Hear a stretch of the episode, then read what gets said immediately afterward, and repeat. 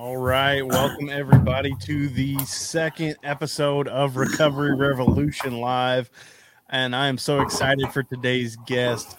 He is my good buddy, uh, Frederick Shagog, and he is here joining us from Philly. So let me put him on the screen and welcome Freddie.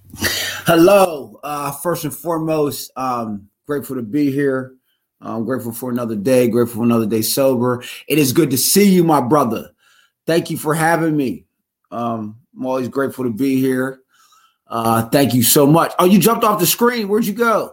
Oh, I was giving you a little solo segment so you could like Oh. introduce yourself and I could put Oh, your name on the screen and everybody could kind of get to know you a little bit. Oh, bless you, bless you, bless you. Forgive me. I haven't done one of these in a while. No, Oh, uh, I'm. I'm I'm thankful to be here. My name is Frederick Shagog. I only get called Frederick when I don't take out the trash for my wife, but my name is Freddie. Um, I'm blessed to be the founder and CEO of the Message LLC, which is a motivational speaking company that travels the country.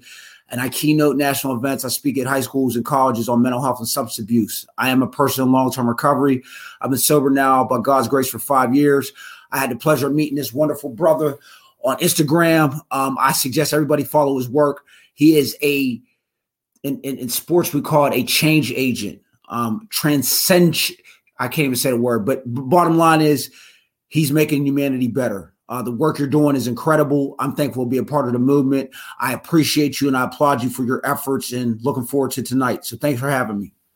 Hey, I appreciate it, man. Thank you for being willing to come on tonight and and share with us. And I've heard your story, and and hopefully a few people on here have also heard your story. But if they haven't, you know, they're in the right place because Freddie has an absolutely incredible story, and I don't really want to take away from it.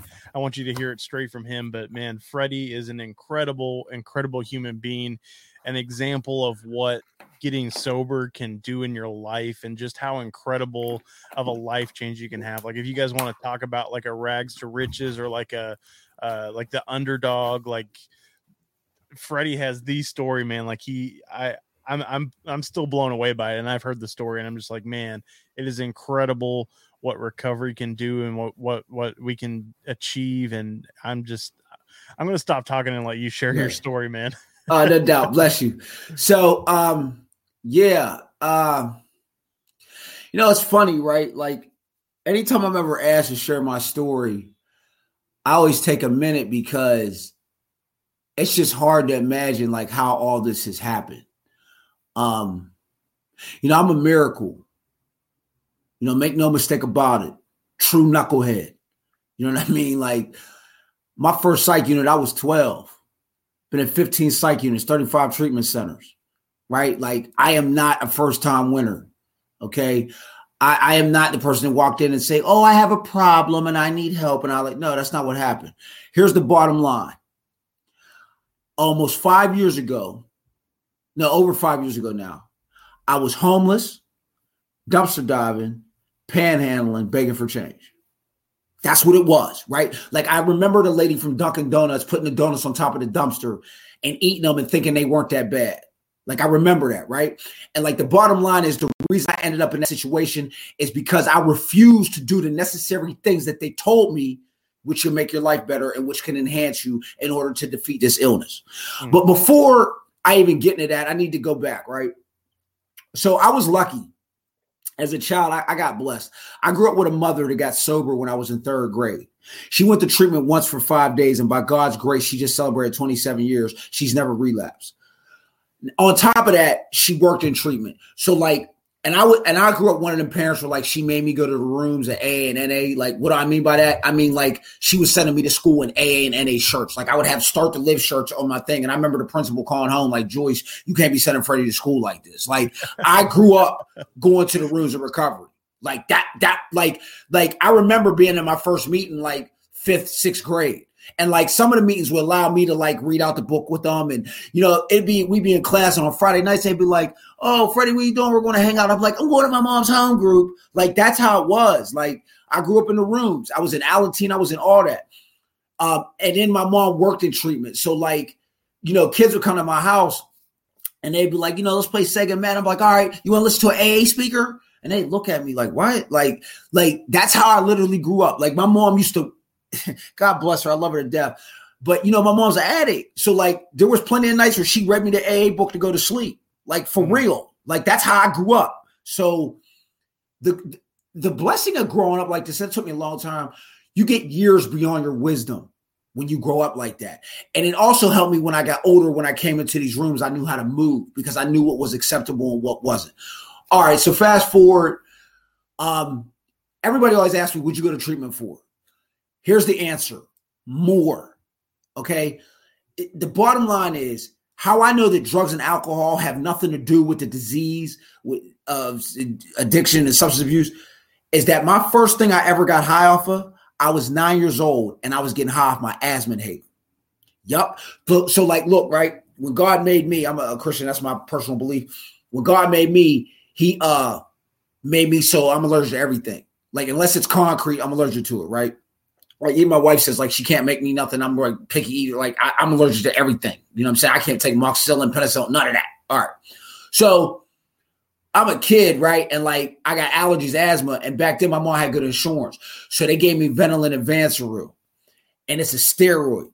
And the first time I took it, I shook the thing up and I hit it, and I was like, "Whoo!" And it felt like that first hit of crack. I ain't gonna lie to you. Listen, the, the endorphins that went off in my head, I was like, "Yo."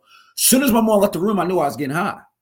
At mm. nine, mm. at nine years old. So my mom leaves the room, I'm getting high off my asthma inhaler. I got friends coming to my crib. I'm like, yo, you gotta try this stuff. We shaking it up, hitting it, boom, boom, boom, boom. Nine years old, I'm running around crib. Now, nine, you supposed to have Spider-Man underwear, eat, watching Ghostbusters, you know, regular American teen, you know, preteen kid, you know, eating Pop Tarts, watching Miami Vice, uh, you know.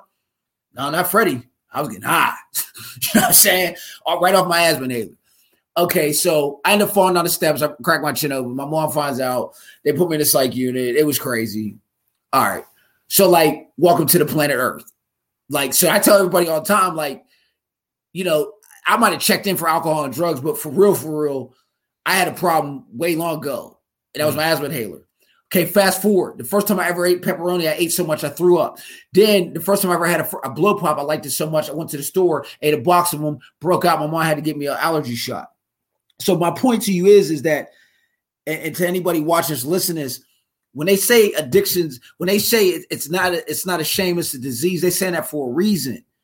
Like drugs and alcohol ain't had nothing to do with this. That was just a symptom of what was really going on with me. And even fast forward, when I had two years of sobriety, I had um I started liking ice cream. I ate some ice cream, my cholesterol shot up. You know what I'm saying? Like I remember um like when I moved out because I'm from out Pittsburgh. When I moved out to, uh, I'm from Western Pennsylvania. When I moved out to Philly, I had uh, put on so many oils that I broke out. My point to you is anything that I touch if my brain likes it, it's gonna like it more than usual. That's why my life, I gotta be real structured when I'm doing because when I like something, I like it to the max. And that's the difference. A person that doesn't have this disease and a person that does it, it's just simple. It doesn't take all these theoretical terms, it doesn't take all this, you know, you don't have to be published in New England Medical Journal, you have to con- keynote national conferences. It's just simple. You take person A, you take person B. Person A that doesn't have addiction, they eat a couple Oreos or they have a drink Oh, okay, cool. I like it. Maybe have one more.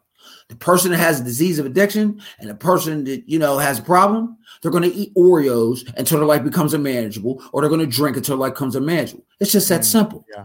It's it, like we make this stuff way too hard. Fast forward.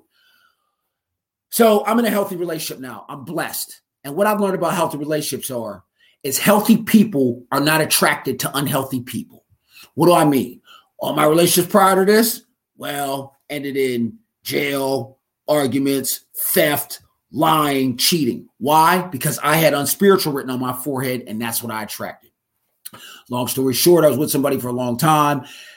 It was unhealthy. It was founded in, you know, we got high, we drank, we did all the things that they advise you not to do.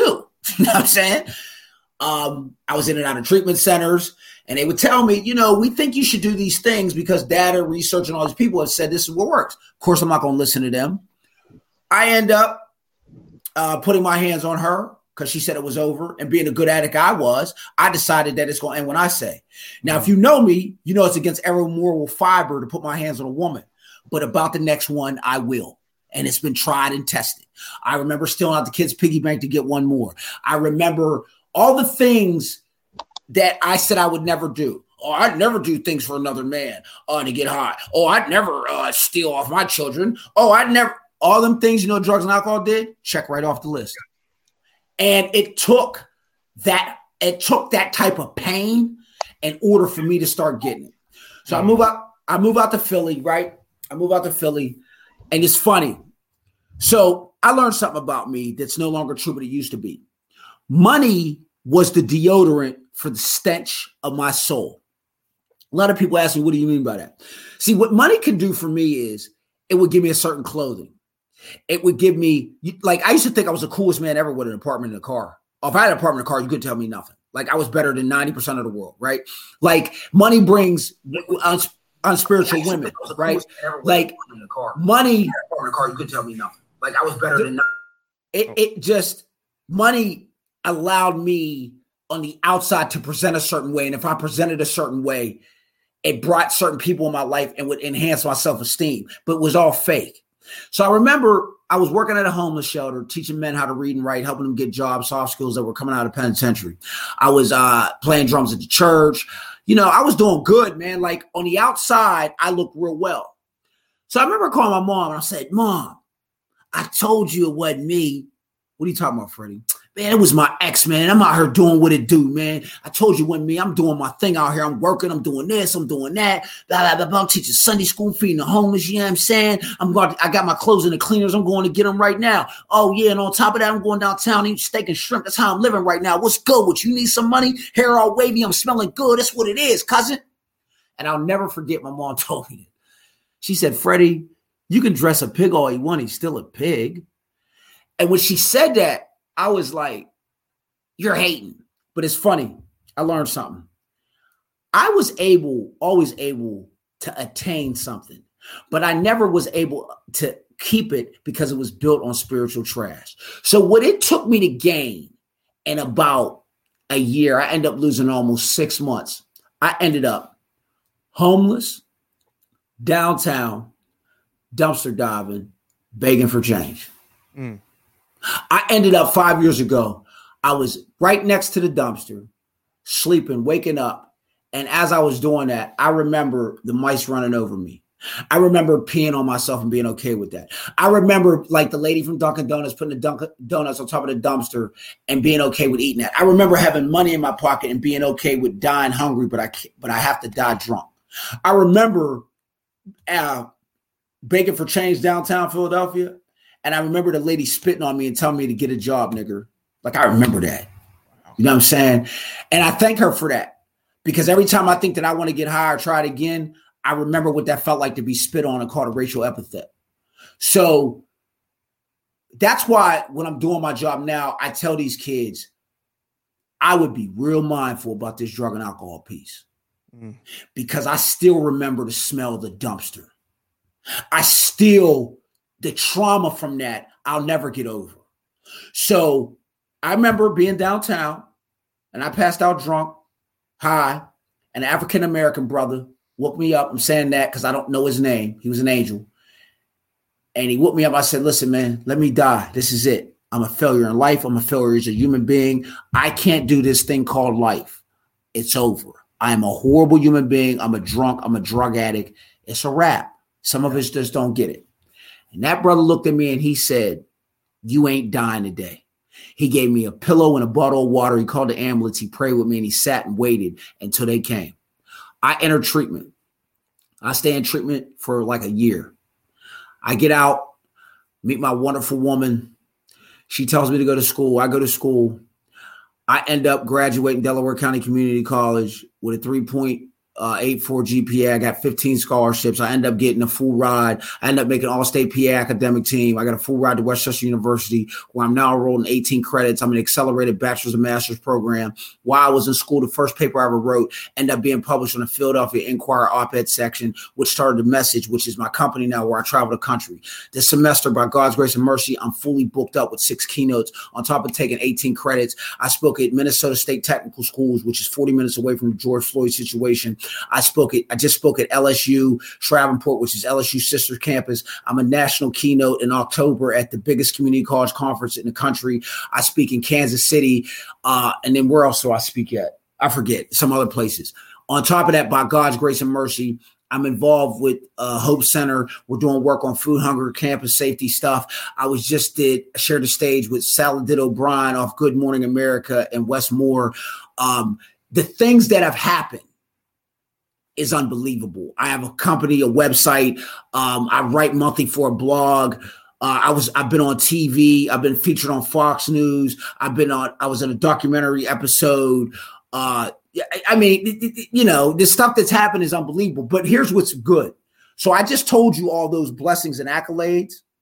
But the reality of it is, when I tell people, and I say this all the time, for anybody's listening that's struggling, for everybody that's that doesn't believe, I want you guys to hear this and hear this well. I'm not telling you stuff to be grandiose. I'm not telling you stuff to brag. I'm not telling you stuff to say because I'm better. I'm letting you know because I want you to know you are next. And if you don't have people around you telling you so, then you need to change your circle. We're not mistakes. There's no reason, there's no way that you survive the things we survive just because. I had to think about this. Freddie, we are in the worst epidemic this country has ever seen. The worst. Mental health, they don't even know what to do with us. It's so bad. Okay. If you survived all that, why? So if you survived all that, here's the mm-hmm. question why not go get your dreams? So if you were willing to walk 35 miles to get alcohol, if you were willing to put yourselves in harm's way, to drive drunk, to do things that statistically should make you dead, why would you not be willing to do the same thing when you get sober to go get your dreams? Mm. It don't make sense. Mm. It don't make sense. Like think about it. We are willing to. I, I'm gonna just speak on me. I was willing to drink before I got in the car, get in the car, go to a bar, drink, at a bar, get back in the car, drink while in the car, and go home. I've done that normally. They call that damn near suicide. Okay.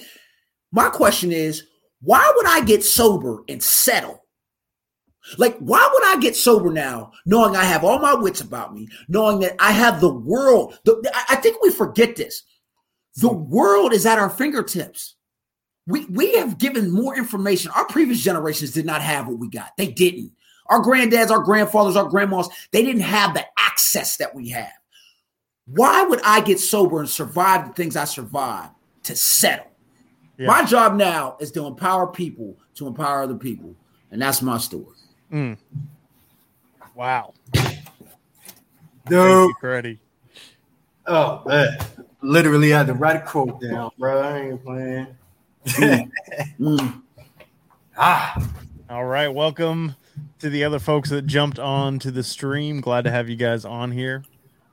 Freddie, thank you again for sharing yeah, the story, man. That was of powerful. course. Yeah, bless y'all. I didn't get into the family stuff, which I'll get into later, but that was just my side of it. But I'll get into the family stuff. Yeah, bless you. I'm so grateful to be on here, man. You guys are just, you know, it's a blessing to have a platform like this. We need this because there's, you know, stigma outweighs education, so we got to have this. Mm. That's right. That's right.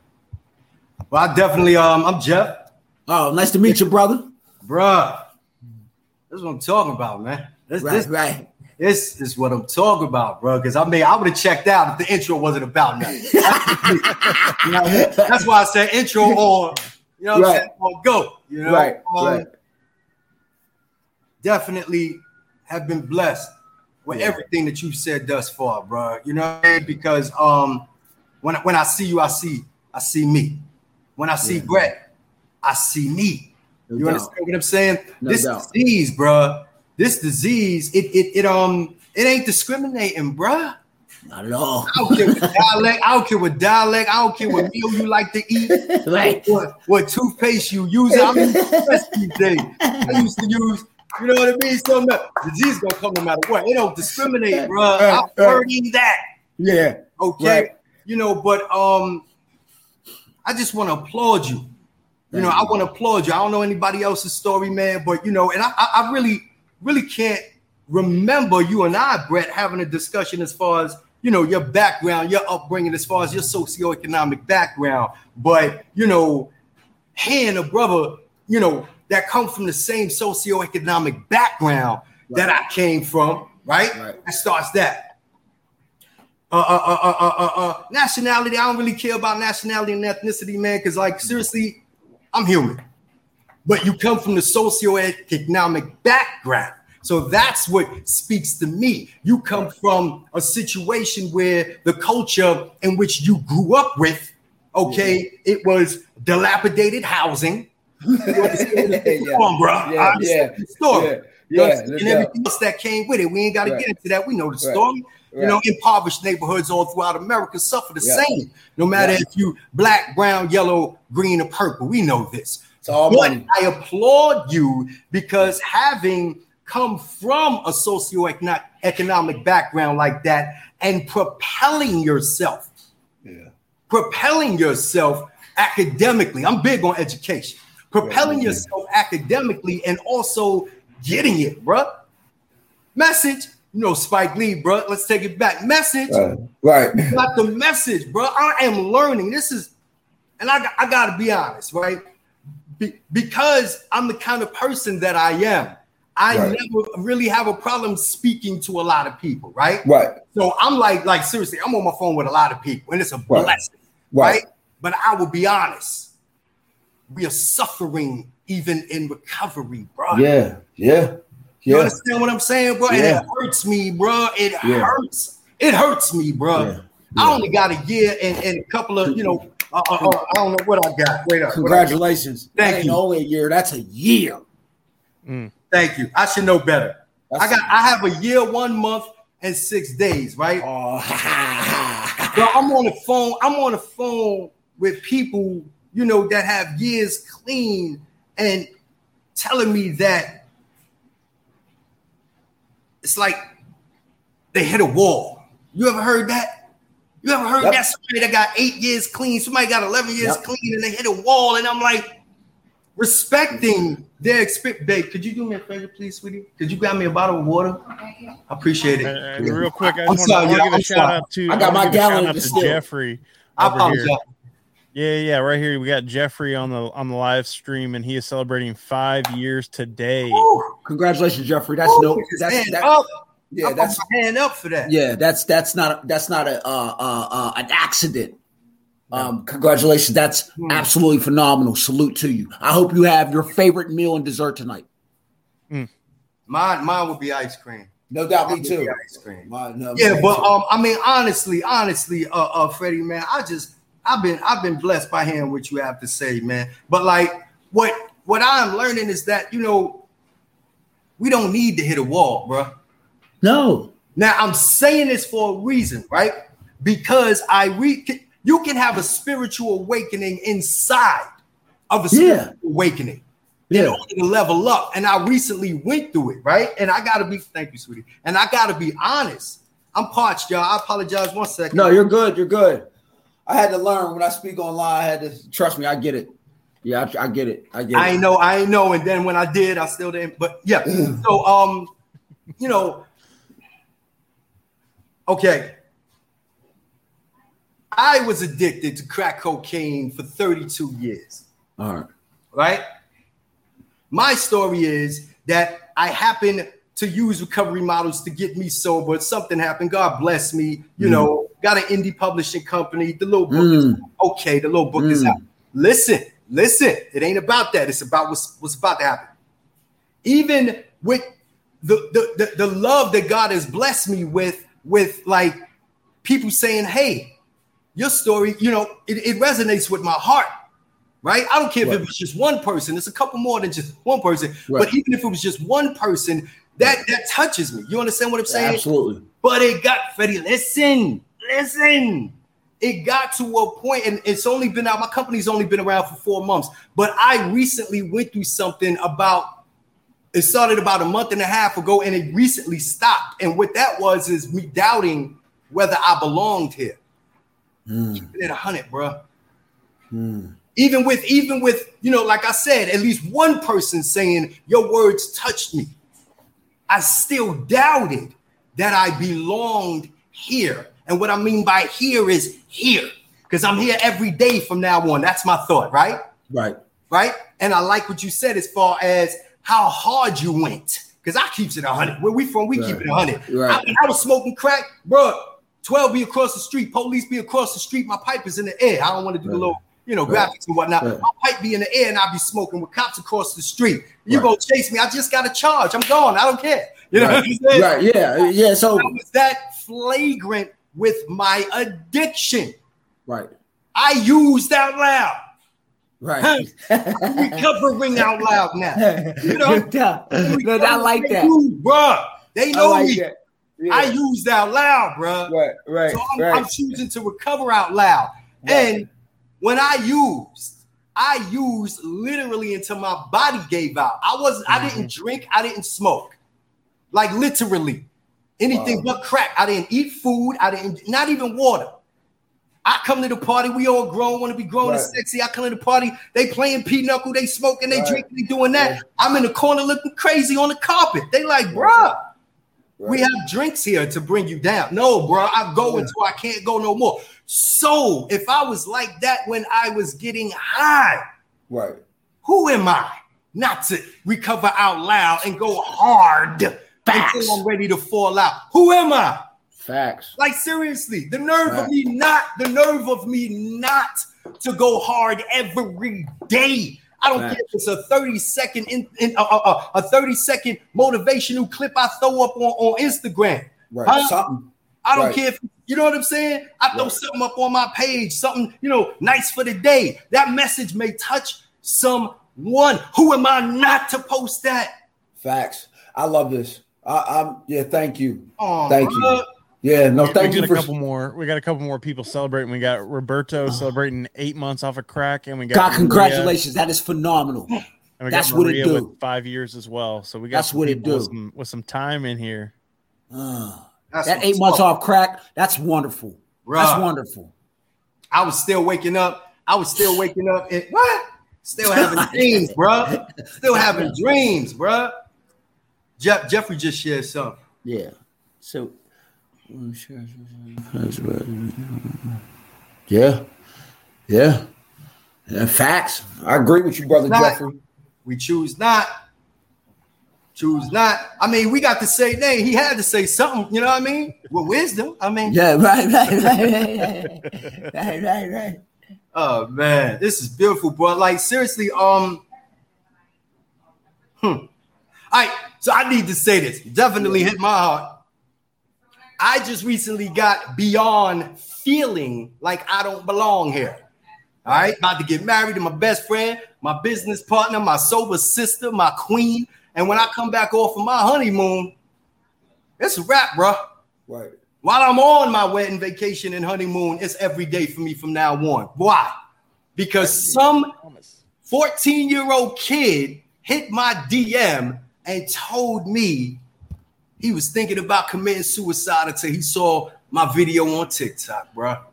See, that Who am I? Like, I feel like crying right now. Like, this Yeah. is so weird. Like, bro, who am I right. not not to give what was given to me, bro? Like, I mean this with my heart. Yeah. You understand what I'm saying? Who am I? Absolutely. bruh? Who am I to disrespect my mom's who has almost two decades clean and sober? And I lived amongst her addiction, bro. Right, right, right. So you see. I Right. seen it from, from Right. a chick, bro. Right, You right. what I'm saying? Now this woman has two decades clean and sober, and during them two decades, if I only got a year, how many times you think my mama done prayed for me before I got her? How many times you think, huh? I'm shaking her call like, nah, I ain't here right now. Not right now, I ain't. Because she trying to give me the message. So now that I got the message, who am I not to bring it every day, bro? Facts. Ain't no wall for me, bro. I have no limitation when it comes to de- delivering this message. I can deliver it in speech. I could deliver it textually by writing something. Huh? I could put it on audio like Brett bomb ass recovery podcast, recovery survey podcast. Right. Yeah. Facts. Facts. Huh? I mean, there's no way. I mean, we can even deliver the message in braille. I have no excuse. I don't know about nobody else. I Right. have no excuse. Yeah. From No, now- I'm with you. I'm From with you. now on, no I'm with you. Uh, yeah, I said all the time, sleep when I'm dead. None. Yeah, like it's yeah. Come yeah. on, bro. I Yeah. used out loud. Right. I like that. I like that. So I'm recovering like that. out loud. I'm not I even like that. charging for that. You know how we do that. Right. Yeah. You. Yeah. I love we it. More, we got some more people in here commenting with their with their dates. We got oh, I don't even know how to say her name. Uh, three years, nine months, and then my buddy Thomas from my home group. 24 years, He'll have 11 25 years on Thursday. 25 I can't years. say- I gotta look at my phone. See, yeah. God bless. Wow. I got. I got. Salute. Uh, yeah, Thursday. Thursday. Salute. Ooh. Salute. You know, go without saying, Freddie. We gotta link up. We got we got to exchange Oh other. yeah, oh yeah, yeah. You already That's- know. Because um, like like honestly, um, I gotta reach up until I gotta lean into your wisdom, bro. I'm yeah, no doubt. ain't no sugarcoat. You know how we do. Yeah, absolutely. You understand what I'm saying? Absolutely. I Absolutely. see somebody. I ain't never got a problem reaching up to the wisdom, bro. Oh, no. it in. You Absolutely. what What part, what part of New York are you from? I'm from the BX. I'm in the, I'm in the A right now, though. I'm in Atlanta, but next year I'm moving to um St. Louis next summer. Okay. So I'm gonna All rock right. out here for another year. I got a couple events lined up. Actually, got something lined up. As soon as I get back from, from the honeymoon and you know some stuff lined up. Not not not where you at. I ain't gonna All fuck, but again, you know how we do. Oh no, our our, our journeys are Yeah, it's totally journey, different. And my journey, you know, and because the reality of it is, there are people that you're going to affect that I never could affect, and there's people I can affect you can't. That's called teamwork. Love it. Mm. Okay, okay, Laurie, We come St. Louis. Make sure you go to Joe's Ribs. Ri- Joe's Ribs. I think it's called Joe's. I think it's called Joe's Ribs. I think it's Joe. Lori, is that Joe's? I, I, I was out there. I had to speak out there, and the ribs, is the best food I ever had in my life. Laurie, friend, friend me, friend me, and my soon-to-be wife, Laurie. Yeah, I, I I think it's Joe. I think it's Joe's. The rib place is Rib- rib great. Oh yeah, and I'm real I used picky. I'm love on ribs. y'all. Oh yeah, I'm on y'all. Huh? Sugar fry. Sugar fine? Yes. What's that, babe? That's the best barbecue joint in St. Louis. Oh, my girl said sugar something. Sugar, Sugar something. Sugar- Yeah, Lori said she don't know Joe. Sugar something. Sugar fire. Sugar fire. Sugar Fire. She I said gotta it's the look them best up. rib rib spot out there in St. Louis. All right. Uh, well, next time I'm out there, that's what I'm doing. Sugar fire. Yeah, but again, Freddie, like, you know, hmm. It's a beauty, it's it's so beautiful when what I love about sobriety, right? And I gotta be honest, right? This this is Right. what this is what I'm getting, right? Right. what I love about sobriety is that the things that we lie to ourselves about that we could not do when we were using sobriety gives us a clean slate. So you know what I mean? It's a canvas. You can paint whoever you want to be on there now. Yup. I'm no longer crackhead Jeff. You know Yup. who I am? Jeff Vickers, the author, bruh. I'm Jeff Vickers, the owner of Sober Slogans LLC, indie publishing company. Yup. You understand what I'm saying? Yeah, You know, yeah. You Yeah. whatever you used to call yourself. I never heard nobody call me crackhead Jeff. Right. Self talk is an MF. Yeah. I used to call myself crackhead Jeff. Ain't that something? Yep. I know it's self esteem. Self esteem. I, I definitely would agree. Uh, yeah, like you know, when I be when when God allows me to speak and they, they run my biography, I have to remember that I'm not Freddie the drunk anymore. Mm, Like, like, like, like. There's a title to my name now. mm. Like I'm a dad. I'm a a, a, a granddad. We just had a. That's a long story. Ah. but I'll get in all that too. Like there's titles, like I'm a family man, yes, sir. right? Like I, there's no longer that I'm Freddie the drunk. So like I have to carry myself as such now too, because that's another thing too that I and I and I want to get into this. Like so, God has allowed me to have a family, and me and my wife have an age gap. I'm not allowed to say oh she she gets she gets mad at me. I ain't allowed to do it. All right, so like the children are older, right? So like our daughter, she moved to Florida to get sober. She'll have she has seven months. She'll have a year in February. You know what I'm saying? We're really now family recovery. My wife has she'll have seven years of recovery in uh February. And by God's grace, she'll graduate with her master's in May. And I graduate in May with my bachelor's. I'm going to get my master's. My point is, we've been able to do all this, and we have a family in recovery, and our oldest son just had a baby, so we, we're grandparents now. But the only reason we've been able to live like this and do all this is because we've had each other to support each other about sobriety. And what do I mean by that? I mean like we do work on our relationship. That's right. right? So, like, let me give you an example. We'll have we'll sit down every once in a while. I don't know how much we do it, but we do it to where we tell us 10 good things about yourself and 10 things you need to work on. And you can't come back with uh you gotta shut Like you gotta shut up and you gotta listen. I'm in therapy. She's in therapy. I take psych meds. She takes psych meds. Like the reason my house is able to run efficiently is because we're not using, but also because we're putting in work. Work. Come on. Come on.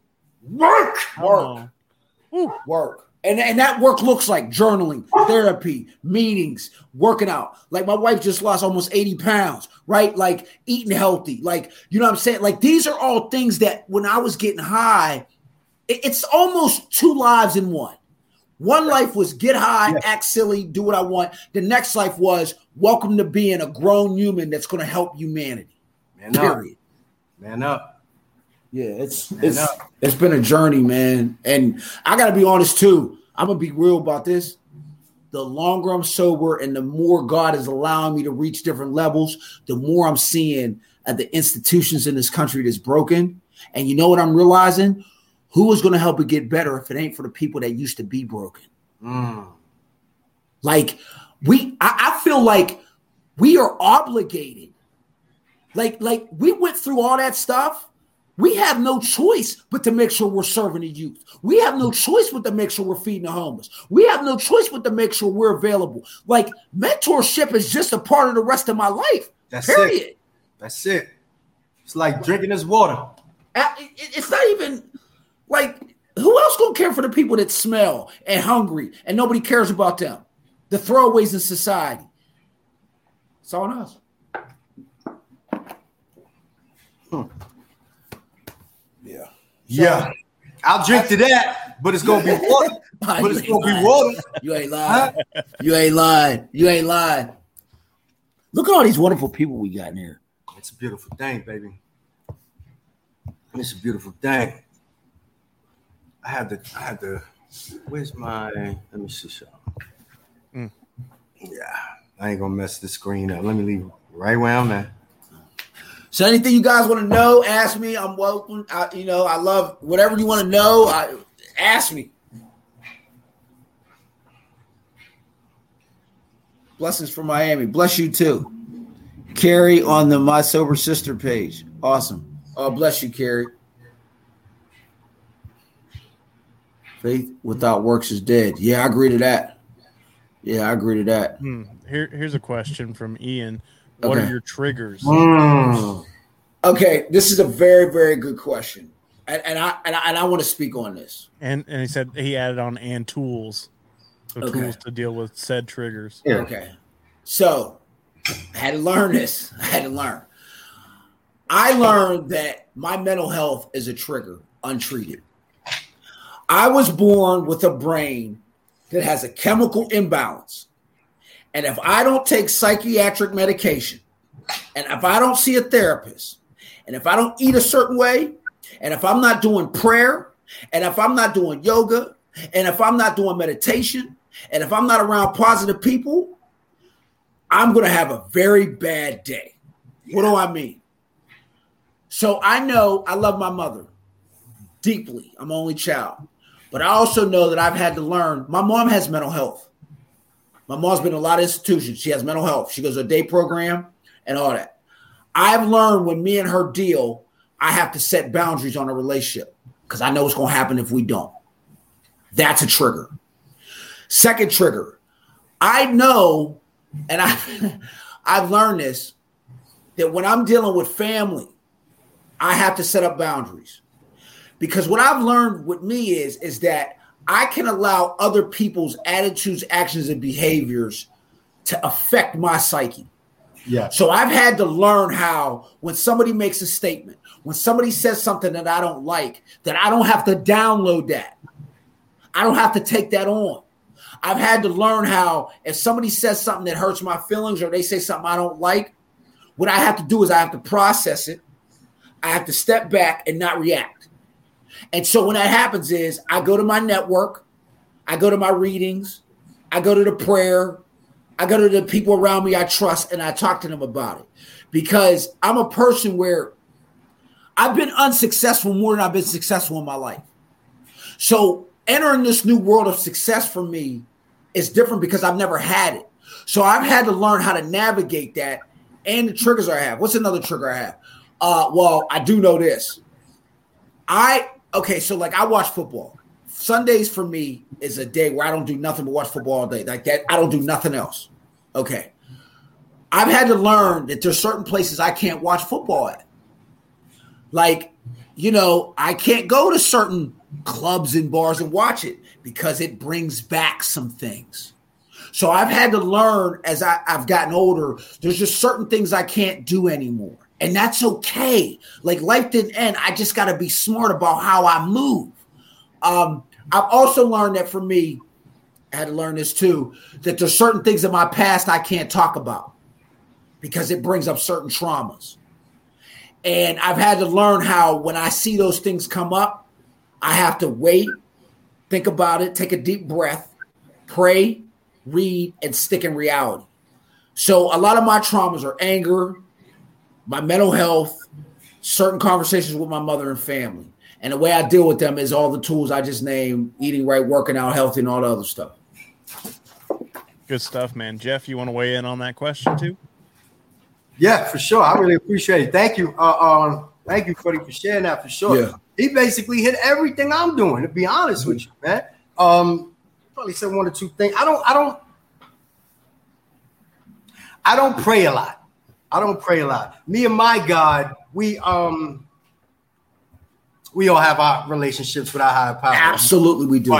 Okay, so in the traditional sense of the word, you know, I don't I don't pray like that. I've been Muslim.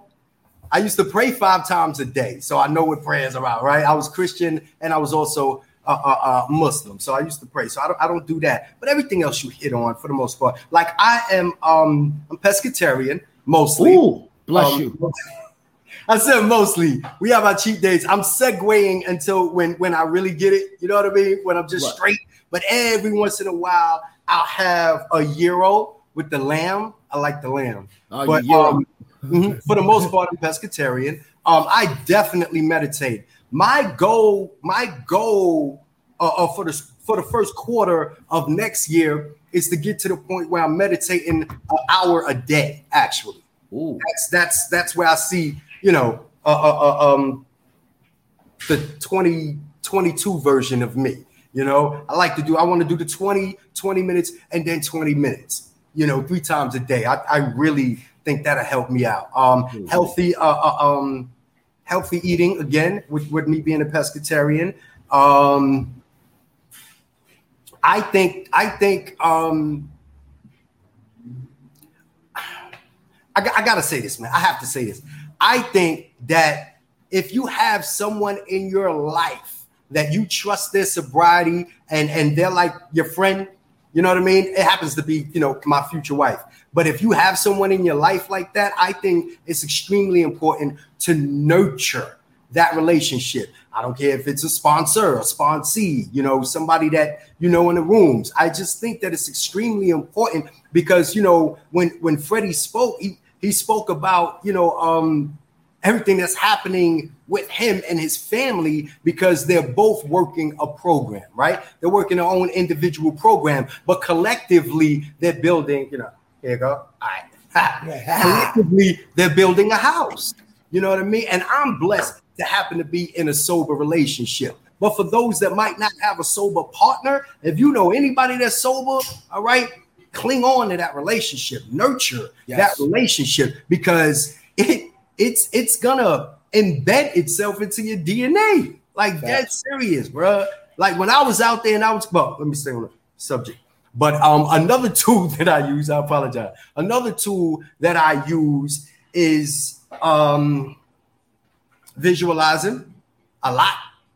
You know, that's a part of meditating. That's not meditating by itself. You know, that's one of the methods used in meditation. But I um I visualize a lot.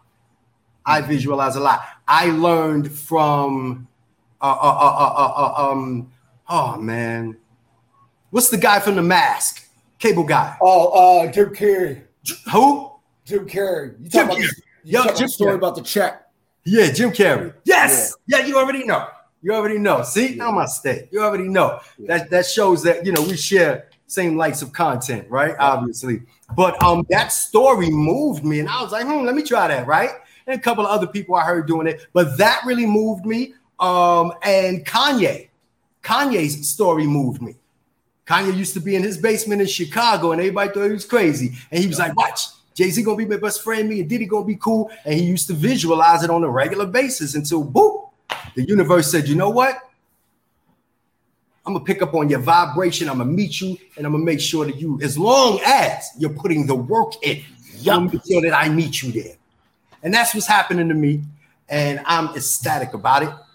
Sarah, Sarah just said, thank you for sharing that, brother. Bless you. Sarah said something. I want to share this story real quick. Mm. Sarah said, self-talk is a trigger and a code measure for me, so I need to check myself right. All right, so this is a true story I'm about to tell you. This is a true Mm. story. So I had the LLC paperwork up. I've told recovery, I've told him this before. I had the LLC paperwork up. I hope Sarah's listening to this because I want to bless you with this. So I had to recover. I had the LLC paperwork up and my computer. All I had to do was hit enter, and I'd been official LLC. This is before I started my company, 2018. I called my wife, and it was Sunday. My wife always makes me pancakes on Sunday, right? I'm blessed. Okay. So She, comes in. on Sunday. I didn't hear you. She always makes you pancakes on Sunday. Every Sunday, That's makes pancakes. that's that's a blessed tradition. I hope my girls start doing that. But go ahead. so look, right? So listen, right? She made me pancakes. All right. So every Sunday, okay. So I got the paperwork up and I call her and I say, Kim, I said, I got the paperwork up, but I can't hit enter. She said, What? I said, Yeah, I, I said, I can't do this company. I can't go around the country sharing my story. And you know what I mean? That's just, I can't do it. You know what I mean? I, I like, it's just, no, I'm too scared. I'm like, I'm feared up.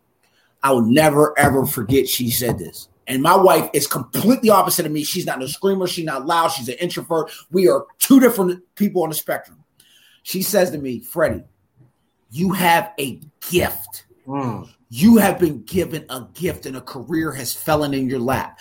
It would be selfish of you not to share that with the rest of the world. Do you know how many people are struggling and need to hear that? Now, fast forward. This is true story. I get my business cards like a couple months later, and I'm going around handing them out and say, "Yeah, um, you know, I'm trying to be a motivational speaker." My therapist had heard me say that when I was talking to her, and she said to me, "Don't ever say you're trying. I need you to say that you are a motivational speaker, because the reality of it is that's who you are." Now, listen. Fast forward, just what was it like last week? I'm coming off on my first uh, first trip. I uh, went to LS. No, it wasn't my first trip, but I got blessed. I went to LSU to speak. I'm getting off the plane right now. They they blessed me. It was most money I've ever made. All that they pay for everything. I'm getting off the plane, and I arrived. And I go get my first rental car I ever had. They gave me a little Chevrolet Spark, whatever. And I get to the hotel, and I'm standing in the hotel, and I had a top floor, and I'm looking at the city, and I'm thinking to myself, "Damn, like." I almost let fear stop me from looking at this view. Mm. I almost let fear stop me from traveling the country helping other people. That's how powerful fear is. So, my point to you, Sarah, and anybody on here, do be mindful about what you say you are. Be mindful about what you say is possible. Be mindful because nobody, and I had to learn this, nobody's standards should be higher than my own. Ooh. Nobody. Ooh. Nobody, no, nobody should be telling me what's possible. Nobody should be saying my standards for my life. Nobody got higher than me. And after I tasted this once, man, I'm telling you, I walk in that airport, man, ain't no feeling. Man, I'm telling you, when I get off that airplane and, and I'm standing on that stage in front of a crowd of students that's really they listening and really hoping it, like, man, I hope Freddie can help me. Ain't no feeling, man. So don't ever tell yourself what you're capable of. We don't know what's within us until we do it. True story. Limitless. Limitless. Thank you, Ian. Limitless. Yeah, and we got another question from Ian a few minutes ago. Um, let me put it up here on the screen. It says, "Did you experience a spiritual awakening in detox or anywhere else that brought you to recovery?" And Mm. thank you again for sharing. Yup. That's my story too. Yup. Uh, I, uh, you go ahead and share yours. I'll share mine. La- you, I'll share mine after you. Go ahead. Um, so August 14th, 2020 is the last time I got high. I tried to commit suicide, and um, somebody, you know, saved me. Right. They brought me over to the motel where I was staying at, and basically I couldn't even get up the steps, so I had to sit on the steps. They called EMT workers, and you know, they they filled me up because I was, like I said, when I get high, I don't eat, I don't drink, and I was doing that, you know, um, for like two days. So I was severely dehydrated. They had to put fluids in me. And from there, I went to Grady Hospital to the psych unit, which is on the 13th floor. And I like to say that, you know, that was a lucky, you know, lucky day for me being on the 13th floor because they say the 13 supposed to be an unlucky number, right? And while I was on the psych unit, that's when I had my spiritual awakening. And when I left there, I started my journey of recovery and I haven't looked back. So yeah, it wasn't in detox or, or or a treatment facility, but it was in a straight up psych unit. And and how how crazy it is, how crazy is it that I went to a psych unit and and I got sane, right? I got I had that awakening, boy. I ain't turned back since. I'm woke. So that that's my experience. What's up, Freddie? Chime in. Uh, so here's how mine went. Um, I'm in a basement of a treatment facility. And I got to this treatment facility, and this time I didn't have, you know, nice shoes and, you know, non-alcohol uh, mouthwash. Because when I go to treatment, I look for a female because I don't go there to get well. Like that's not what I do. So I, you know, I usually have a certain gear because I'm trying to attract a female. So I get in the basement at this time, you know, addiction has taken over to where I'm in the basement and I have no clothing and I have no shoes when I arrive to treatment. So I had to go through the clothing bin that they had. So I'm going through the clothing bin and I'll never forget. I looked at the guy and he said, You gonna pick out underwear? And I said, Excuse me? And then it hit me that I'm in the basement of a treatment facility and I'm going through the underwear and I'm picking out the ones that aren't stained. And I remember leaving that and getting on the phone with my mom. And my mom said to me, I called her, I said, Mom, listen, I'm really gonna change this time. I'm like, I'm done. And she said, Freddie, I hope I didn't get sober to bury you because I will. Mm. And when she said that, I don't know what it, I feel like God in that moment, he just flipped a switch and I just got hungry. And I said, This disease ain't killing me. And I don't know what happened. I, I, I can't explain it. But from that day forward, I ain't never looked back. I ain't never looked back. Like from that day forward, it was like my mom quit on me, Mm. and I'm only child. Like you, you hope you ain't got to like you're willing to bury me. Mm. Oh, you got me fucked up. Yeah. Something, something, something changed. Yeah. Not me. Yeah. Okay, and now when I talk to mom, it's different. That was mine. I guess I could share mine too. I feel like I've been kind of quiet in the corner. Absolutely, talk, brother. You're a change agent, business savvy mind. Let's do it. Yeah, so my, Brett, my uh, yeah, my detox story is a little different from both of y'all's. Uh, mine, I detoxed in county jail, uh, which was quite the experience. Yeah, that's Um, real. Yeah, that was the first time I had ever detoxed because I I had gotten to the point in my life where I was trying to get away from meth, and I was still using just enough that I didn't have any kind of like withdrawal or any kind of like negative effects, but I had replaced that with alcohol. And uh, I don't know, I was in like two, three weeks into that, into my own like program that I was trying to come up with because I hadn't found the rooms yet. Uh, and I was drinking way too much and ended up with a DWI. I, I passed out, hit a couple parked cars, ran into a house. Like it was a mess. Uh, so I ended up spending about a week in in county, and uh, that's when I got to do my first detox. And you know, the the question was asking about like, was that the spiritual awakening? And I feel like for me, that was the beginning of a spiritual awakening, but I still wasn't done getting my ass kicked. Like I still thought that I could find a way to to use successfully. I thought I could still find like that formula even though I had like years of experience saying that I can't use successfully, I thought like, you know, I still got one more in me. Like I can still keep living this lifestyle.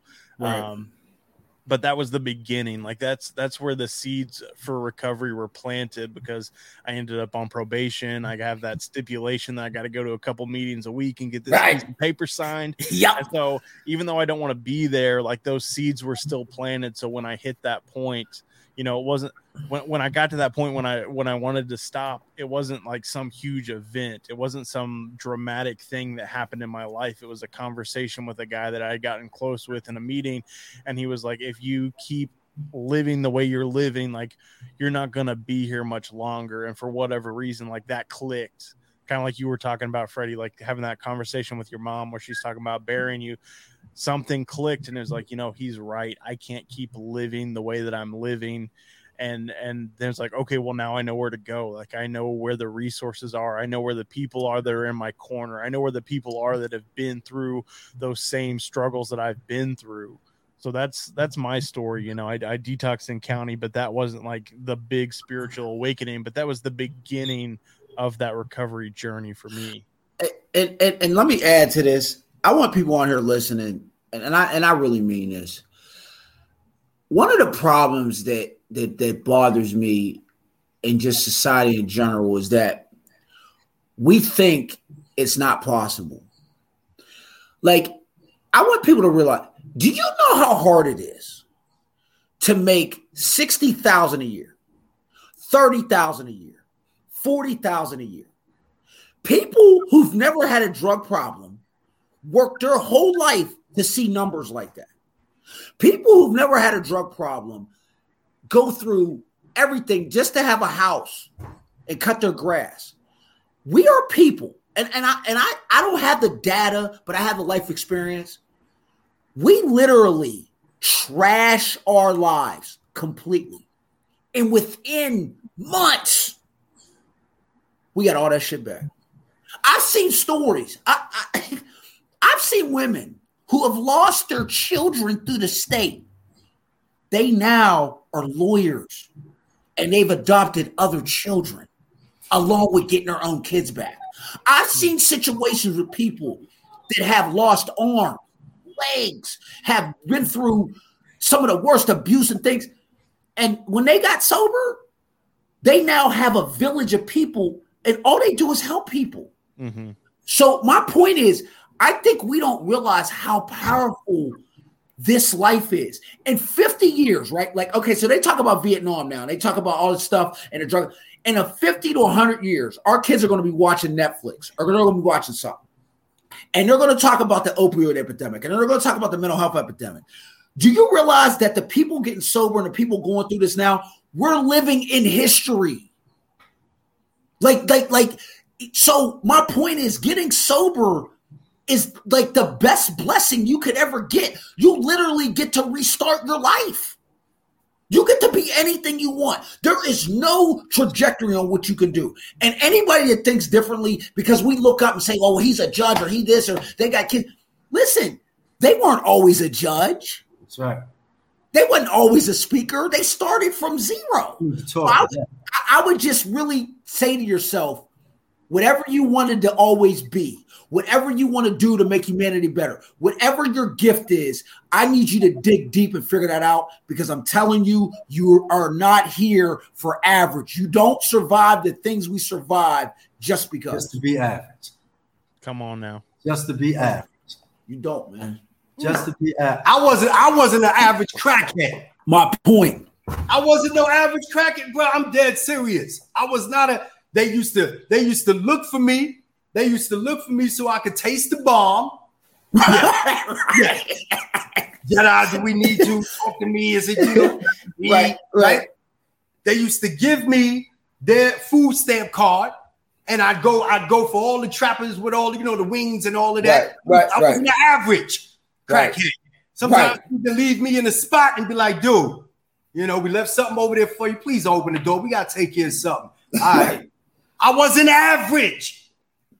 Okay, I wasn't average. Fact. I, I know they just read up, nephew. Come on, nephew. As Soon as you put that together, throw me something. Uh-huh. Right, nephew. I never Right. got a no.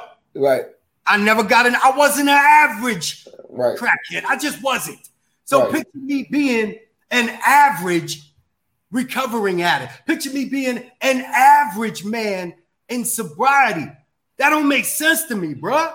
At all. Think about people that beat cancer, that beat terminal illnesses. They end up doing five mile K runs. They donate. They're all like this. Why would it be different in recovery? That's the one. Mm, See, come on now. I, bro, let me, let me, let me, let me, and I'm, I'm gonna say this. I'm gonna say this, you know, and and and and, and I, I just don't, you know, I don't hold no punches, Right. okay? And I hope I don't hurt nobody's feelings. Right. And I honestly, I honestly, and I say this with love, bro. I never come at people sideways, bro. I say it with love, right? If you say that you sober and your life ain't changed, you lying. Absolutely. I said one more time. Absolutely. If you say you sober and your life ain't changed, you lying. Facts. Now I'm not saying your life in one, you know what I'm saying? Your Right, life, I it. knock it off. Yeah. But your life is supposed to change because Absolutely. if you have changed, you are a new person. Yep. I like to use that analogy because it's so damn real. Yup. You have a clean slate. I am no August 14th, 2020. I was crackhead Jeff. August 15, 2020. I wasn't crackhead Jeff no more, bruh. No doubt.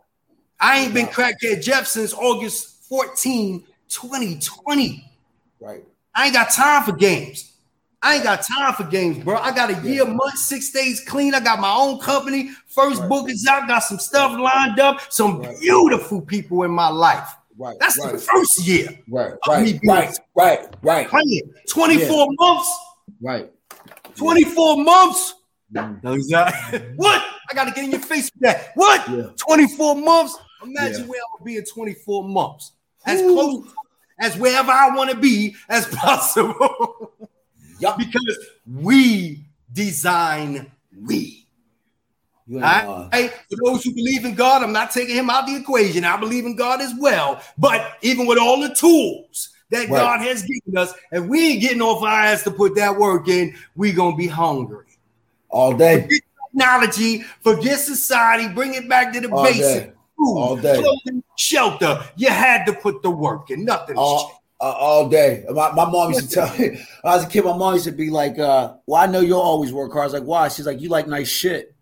All right. You know what I mean? And I know me, my taste of high. I got a certain standard of living. I know what I look, it is what it is. you know what I'm saying? Like, and when I when I learned this, when I became a mentor, granddad, dad, husband, there's expectations now. Indeed. I am expected to produce. Indeed. And guess what? Being a leader of my tribe, that means that they're looking at my behavior. They're looking at because I'm the set the tone. So if I'm sitting back, settling and being cool, then I shouldn't be mad when my wife gained 300 pounds. I shouldn't be mad when my daughter's out here doing dumb stuff. I shouldn't be mad because obviously what I'm telling them is just be cool. Just be regular. Come on, man. I, yeah, Be it's regular. real. It's real. Just be y'all, regular. y'all got me hype. Woo. Just be regular. yeah. Where they I got that y'all. I forgot the first person I heard use this as a part of the example, but and not to gross anybody out, please, ladies. Right. All right. Right. Okay. But even the ladies, we were all spermatozoa, right? Right. Right. Need I go on? Right.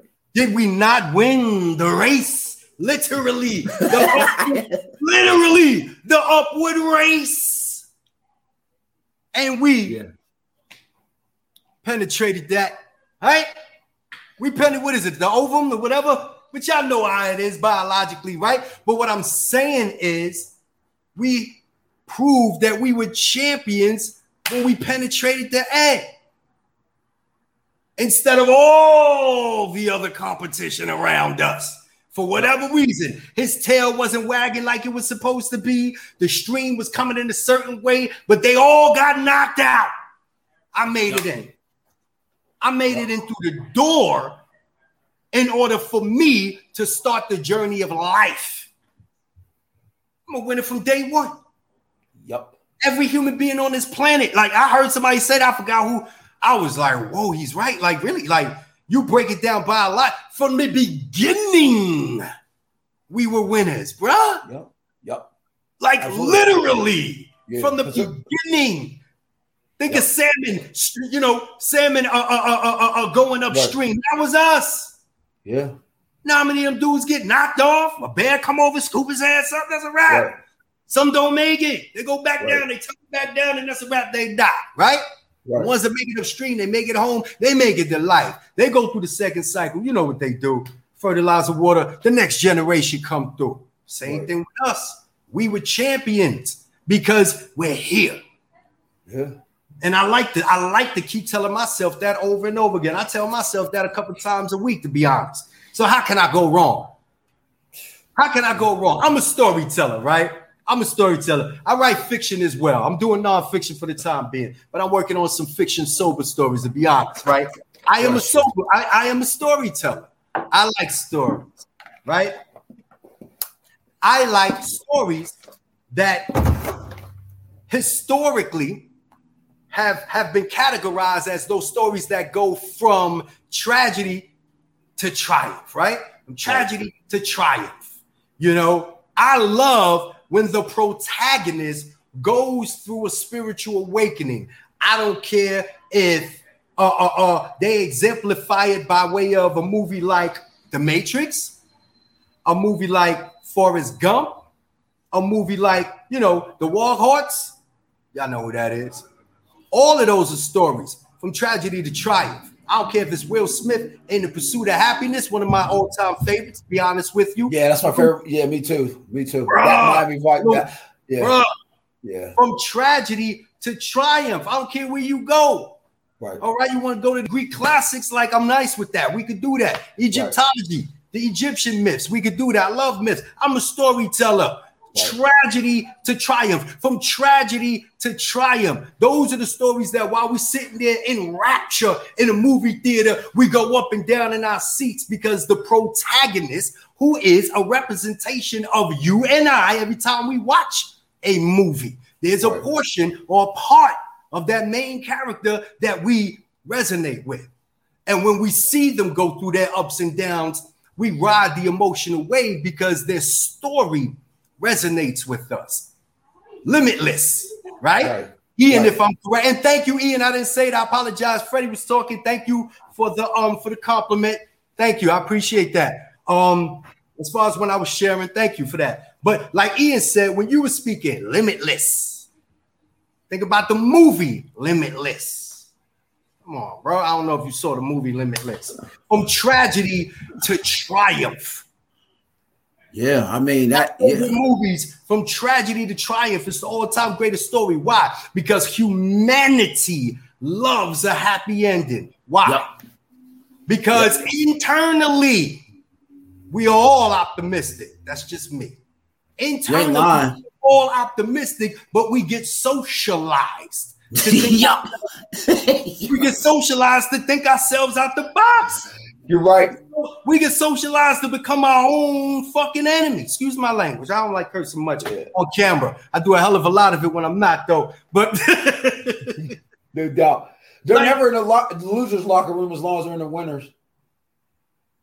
You know, you're right. They're never, you know, you make a lot of good points. Pursuit of Happiness, that Miami Vice is my favorite too. My favorite, you know, it's funny. My favorite movies are Secret of My Success with Michael J. Fox. Mm. Um, I see Pursuit, that. Oh yeah, make sure you watch that. You like you like Tragedy Trial. You definitely watch that. Secret of My Success with Michael J. Fox. Um, yeah, that's definitely a mic drop. Yeah, absolutely mic drop.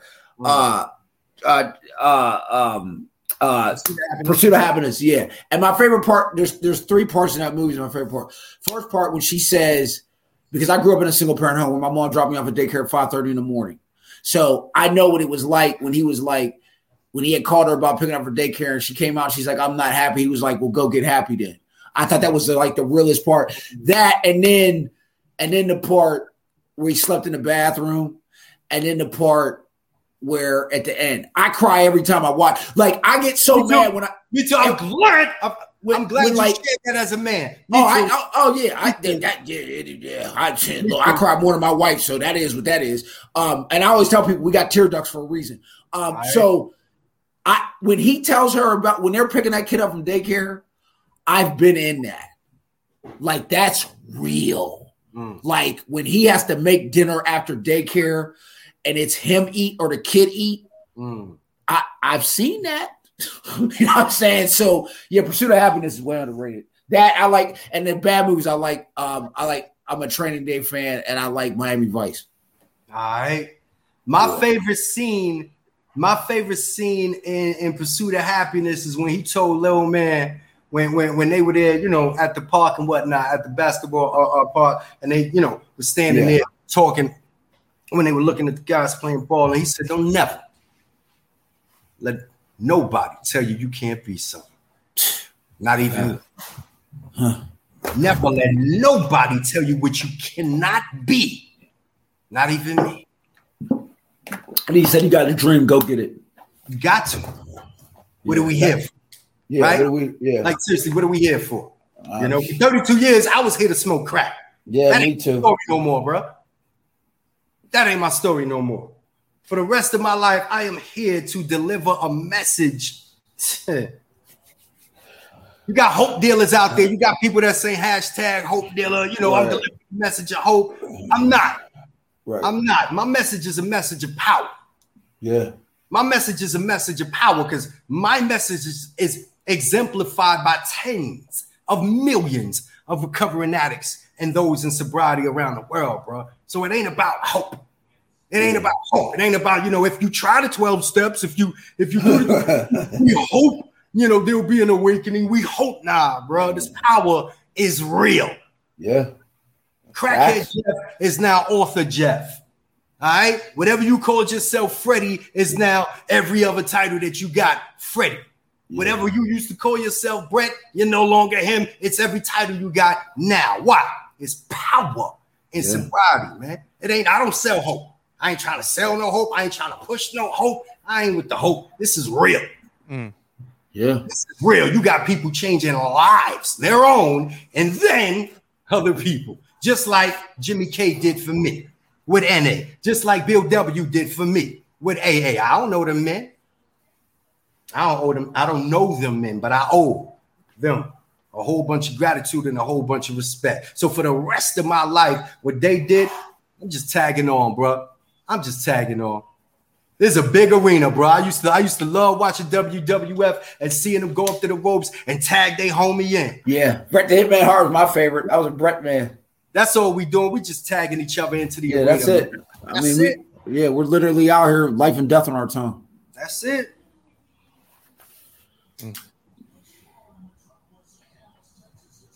Good stuff, guys. Hey, people that are watching live, do you guys have any other questions for either Freddie or Jeff or all three of us? Uh, if you do, put them in the comments and uh, and we'll answer those for you guys.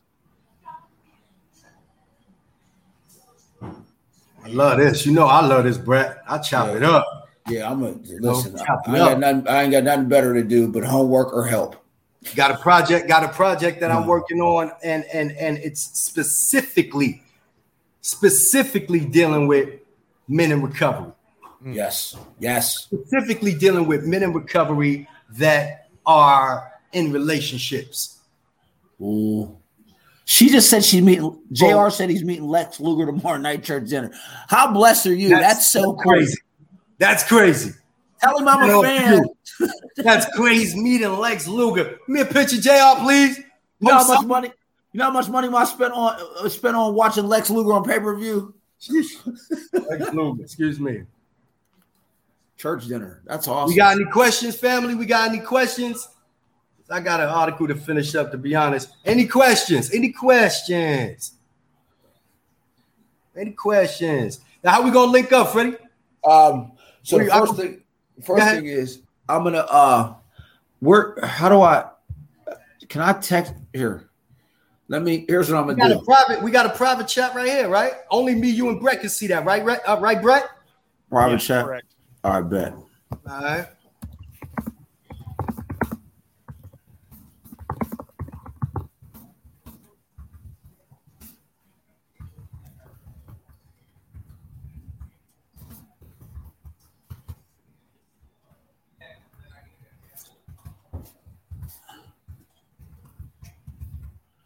All right. Hit on here. All right, let me send this too.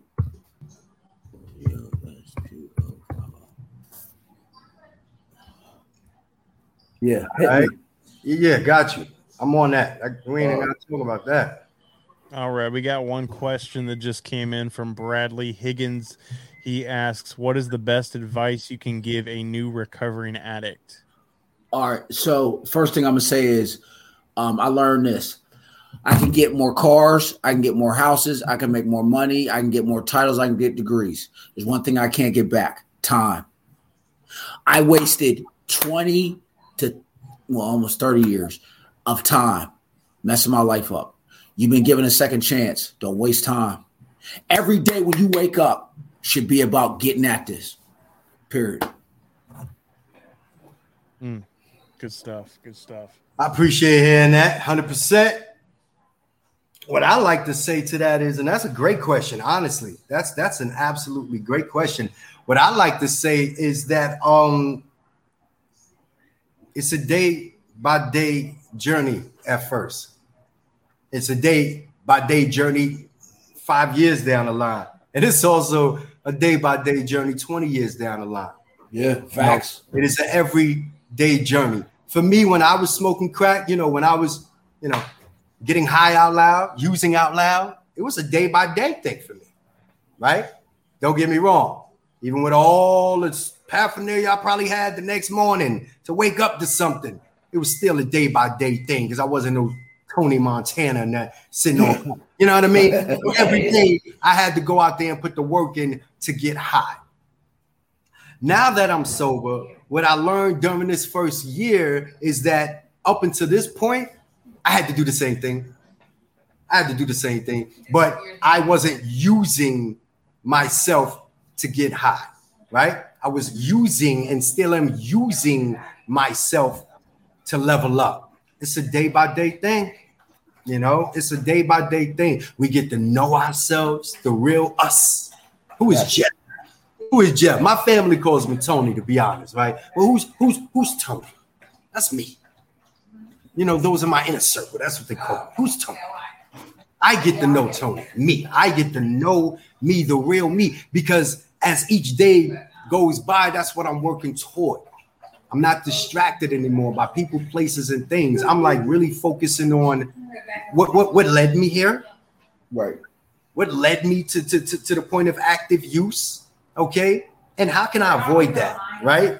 How can I avoid that for the rest of my life, but on a day by day basis? So mm. that's that's my advice. Good stuff. And damn good advice it is. Bless you. Mm. And I'd, I'd, uh, I'd, I would add on to that. For me, in the beginning, I had a lot of free time. I had a lot of free time on my hands, and so one of the one of the things that I would advise someone, especially that's new in recovery, is like finding those positive things to fill your time with. Because I know for me, when I'm bored, when I don't have anything good to do, that's when my my mind starts running. I start plotting. I start scheming. I start coming up with stuff that I shouldn't I shouldn't be doing. Um, so I would say like do some positive stuff. You know, for me in the beginning, it was going to meetings regularly. It was reading, not just not just recovery literature. Like I hadn't read a book in years. Like I started mm. reading again. I started riding my bike, doing some exercise, like get those endorphins going, pop my headphones in, listen to some music, ride my bike, like just finding positive things to fill my time instead of just sitting around and thinking about like like like other people have already mentioned like thinking about the things i've lost thinking about like how am i going to get a car again? Like how am i going to fix this relationship? Like getting like thinking about all these things that are too far out in the future that i can't control and just finding Hmm. something positive that i can do you know and I feel like people talk about that all the time like you know i got to find something to, to fill that spirituality i got to find something physical as far as like doing some exercise something positive like i have to find i have to get those pieces and put those together so that's those are kind of some of the things that come to mind for me when i when i think of that Thank you for sharing because it's damn true. It's damn real.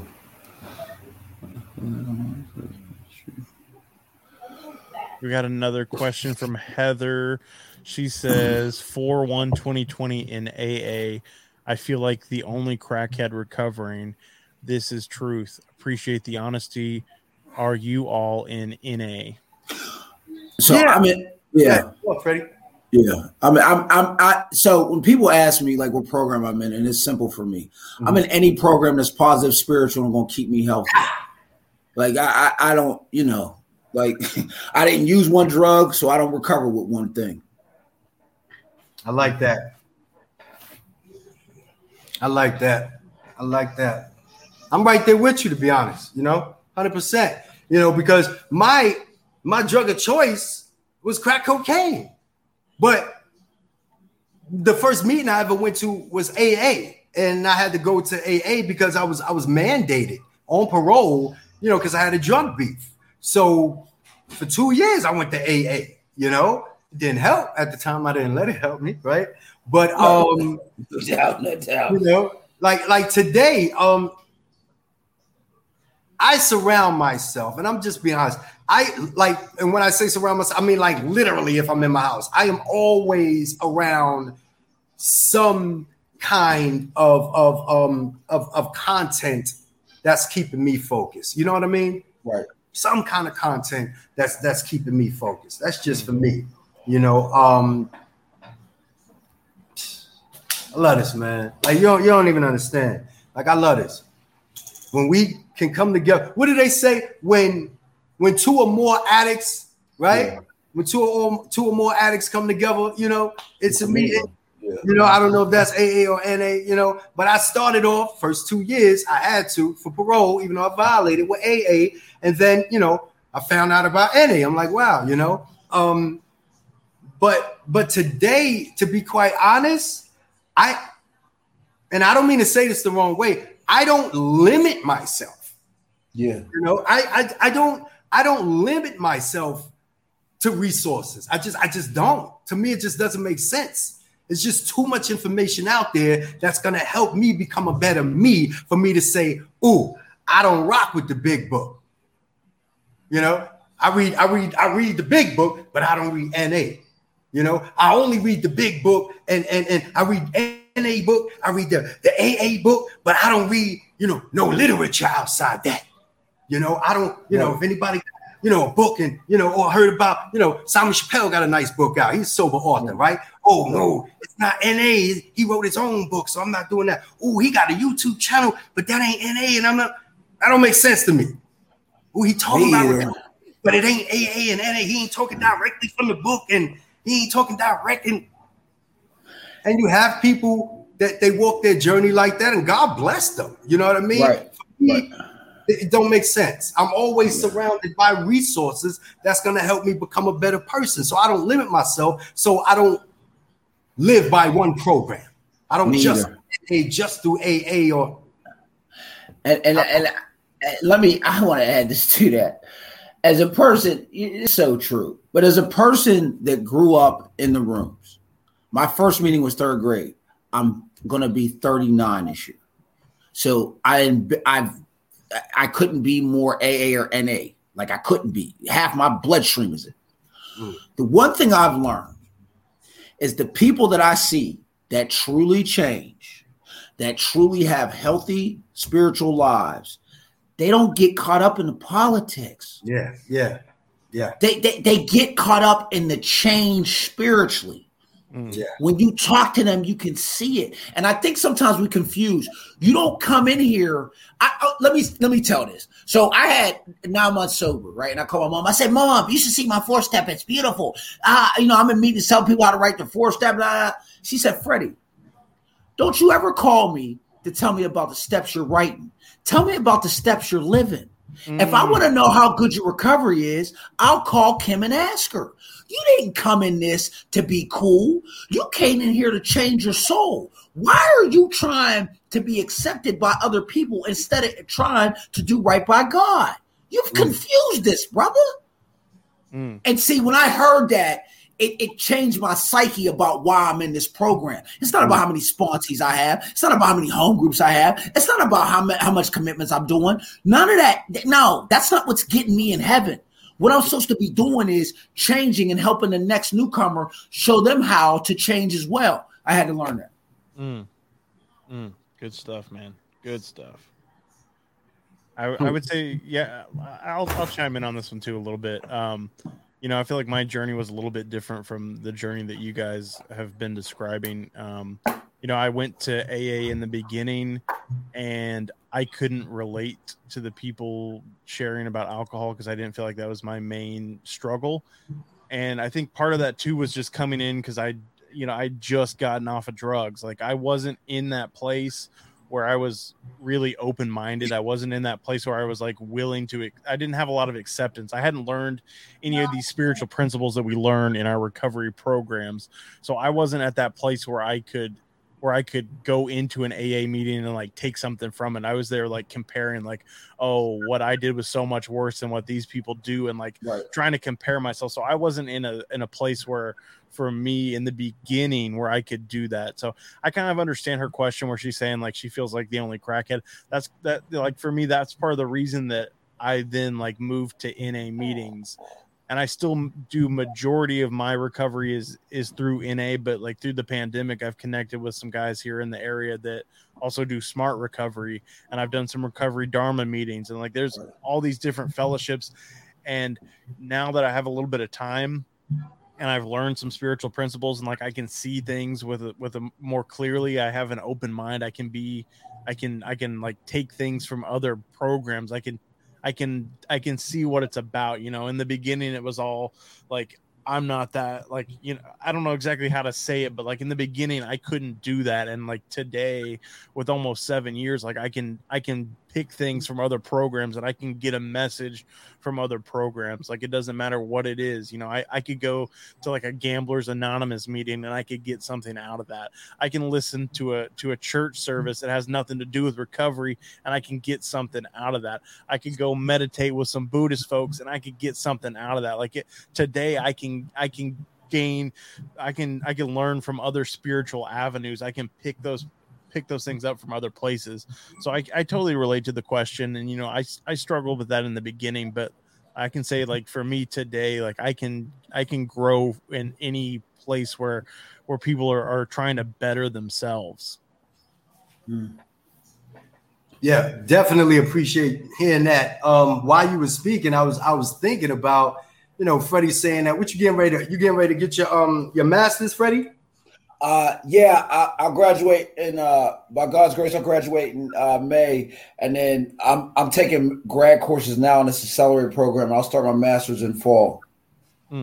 Appreciate hearing that. So Yeah. you know, as as Brett was speaking, I was thinking about you, and you know, you know, while you in college, you take matriculated courses. You know what I mean? You're going for an overall degree. However, there's going to be different subject matters Right. that are extremely important or what they call core competencies when you're in college that they're saying that if you're going to get this degree this this degree over here you must have these courses over here Yep. right? then we got some secondary courses we're going to throw at you to round Right. education up and guess what we even going to let you you know pick a couple yourself we call those electives Right. you know what I mean? But you go through the process of touching, if you will, different subject matters of education so that you can have an overall degree. They believe that, you know, going through this course load, okay, for this amount of time and this amount of education and these particular subject matters, we believe at the end of your journey, we will uh, uh, uh, uh, um, we will bless you with a piece of paper to say that you have reached a particular level of education. Right. Good job. Same Right. thing with recovery. Right. Same thing Yeah. with Yeah. Facts. I'm gonna grab a little bit. The overall subject matter is sobriety, it's recovery, right? But I'm gonna grab a little bit from NA over here for this subject matter. I'm gonna grab a little bit from AA over here for this subject matter, and I ain't gonna front. Had a problem masturbating. I'm gonna grab a little something from Sexaholics Anonymous. Right. Am I dealing with? You understand? So I can round, have a, a, a- well-rounded education of what I need to be doing to Right. become a better version of myself. Absolutely. I need Facts. to grab a little, you know what I mean? I need to grab a little bit from smart recovery over there, like those Right. terminologies. Mm, Right. Like Right. that. You know, I need to grab this. And and but see, the thing about it is to be quite honest, just like you going for your master's, Right. right? You had to get the associates, Yep. the bachelor's, then the masters. I don't think that those who are in early recovery are seasoned enough to be able to cherry pick information out there to make it a whole recovery program for themselves. Yeah. If you're new, you understand what I'm saying? If I you totally. you got to start somewhere. Right. you got to Right. start somewhere. You have to uh, uh, accelerate in growth with Right. your growth in that area till you get to the point where you can sit back and and and you can have electives. in Yeah, absolutely. It's yeah, it's like a broken leg, right? It has to heal, right? So, like, yeah, I totally agree. I, I, you know, my daughter's getting sober, and I had to learn that with her that like I wanted her to be at this level and this, and then I had to realize that um her journey's her journey, and then on top of that, like it takes time to learn what your program is. I totally agree with that. I, I, I couldn't say that better. That's why I always say I don't want us all recovering the same. I think that's crazy. Like, I think it's critical that we all have a diverse table where he recovered like this, she recovered like because if we all recover the same, it's boring. It's, It's impossible dull. to be honest, but Mm. yeah, Yeah, it is. Like, come on, man. We need different perspectives. yeah. We need different perspectives. So yeah, I totally agree with you. We got a we got a question that just came in from Sarah, and she Oh. said, "What are your thoughts on 420 and sobriety?" Take it away, so- Freddie. Yeah, let me get this. All right. So okay, 420 is the weed holiday, right? Just so I make sure I I understand. she's Okay. talking about weed itself. Just Okay. weed. All right. Let me. So let me. All right. Okay. All right. So, I if, you would have asked me this question ten years ago, I'd be like, if you smoke weed, you're you- you're a chained to the rooms and you're a law. Okay. It's funny what education does to you. Mm. So, my job allows me to be directly dealing with the youth. And here's what I can tell you there are schools in California right now that they're allowing children at six, seven years old to pick what gender they are. Okay. I'm saying that to say this. There is a major gap in communication between our elders and our youth, in my opinion, for what my life has shown me. It used to be that when you walked into a- any room of recovery or fellowship, it was about complete abstinence. But here's what has happened. I'm not saying I agree. I'm just telling you the reality of what life we're dealing with is right now. We have children. My mom told me the reason she stopped working in treatment, and I've heard this from people that work in treatment right now. It is absolutely damn near normal for a 12 year old to be admitted into treatment for shooting heroin in their neck. It is now normal for a kid to be 14, 15 years old to be on Suboxone. It is normal for somebody to be in the rooms and say, Hi, my name is whatever. I am a they or them. I go to pro by the pronouns they or them, and I'm on Suboxone and I smoke weed. We have what I've learned is the rooms have to, in my opinion, you get whatever's going on in society. And in society right now, and I didn't been uh, I didn't travel around this country, but God's grace, and I didn't dealt with the youth. I talked to them, and what I'm telling people is things have changed. It is not the same that it used to be. It is not. Go to these go in these high schools, and you look and you tell me you'll see neutral bathrooms.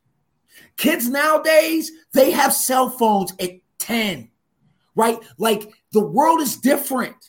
It's not what it used to be. So my opinion is if you get sober and your life is better and and and and and you are enhancing your family and you are living your fullest life and you're helping humanity and you're doing the right things if you smoke weed and do that who am i to tell you you're wrong because the bottom line is last time i checked my closet is full of all kinds of bad shit I done done all types of stuff that I ain't have no business doing. So who am I to tell you what your life is? Because your way to heaven ain't through me. So my whole thing is, when I, can I do it? No, I cannot smoke weed. It has been proven in my walk of life that I would have dug in a dumpster to find a blunt. So when they say marijuana is not addictive, maybe it ain't addictive for somebody else. But I know for the brain that I have, I would have dug in a dumpster searching for weed. That's how bad I got. Now, my point is there are some people that smoke crack for 30 years and they can have a beer and their life is better. But I'm gonna tell you what I can't do. None of what I just said. I can't smoke and I can't drink. I damn near can't even eat ice cream controllably. So for me, it's not acceptable. And in my opinion, in my opinion, the people that I see that are the happiest and the healthiest, I'm talking about truly happy, truly spiritual, they don't do nothing. They don't they don't do nothing. So I would say for me that I can't do it, but because I can't do it, there's 9 billion people on this planet. Who I, I, I have no idea what somebody else's brain can do and be successful with. I won't preach it. I don't agree with it. I won't go in front of kids and say, you know, if you got to smoke weed, cool. I would never say that because I know what I'm dealing with. But for for for somebody else to say that they do that, okay. Last time I checked, it ain't my damn business. What you eat don't make me go to the bathroom. So that's where I'm at with it. I just know the youth that we're dealing with, and I just know that our youth is in such trouble, and they don't know how to do, and they don't know how to deal. That I think it's criminal for anybody to be saying what should and shouldn't be because the bottom line is we're losing an epidemic where children are dying daily. So until we find a cure, until we get past this heroin epidemic, people can miss me with the weed. Once we figure out how to stop kids from dying, then let's have that conversation. But here's the last thing, and I'll be done. You can't recover if you die. Mm.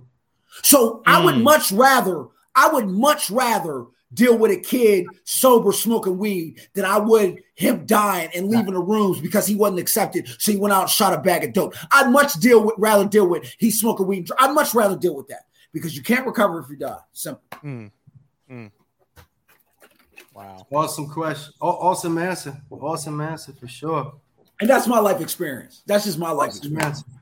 Yeah, and Lori chimed in here in the comments, and it sounds like she's kind of had a similar experience. She said, "When I first came in the rooms, I had a lady hatefully tell me because I was on psych meds, I'm not sober. I was so broken at that point that that comment damn near chased me away. Words have power." Yeah, let, let, let, me say something on this too, real quick. Uh, Lord have mercy. Um, so, I, everybody listening, please hear me out on this. Please, please, please. My mom had 27 years of sobriety, and she's probably been in 20 psych units because she refused to deal with her mental health. She has said to me out loud and in her mind that she allowed other people to diagnose her. Hear me and hear me well on this. Mental illness is a brain chemical imbalance. It, it's that simple.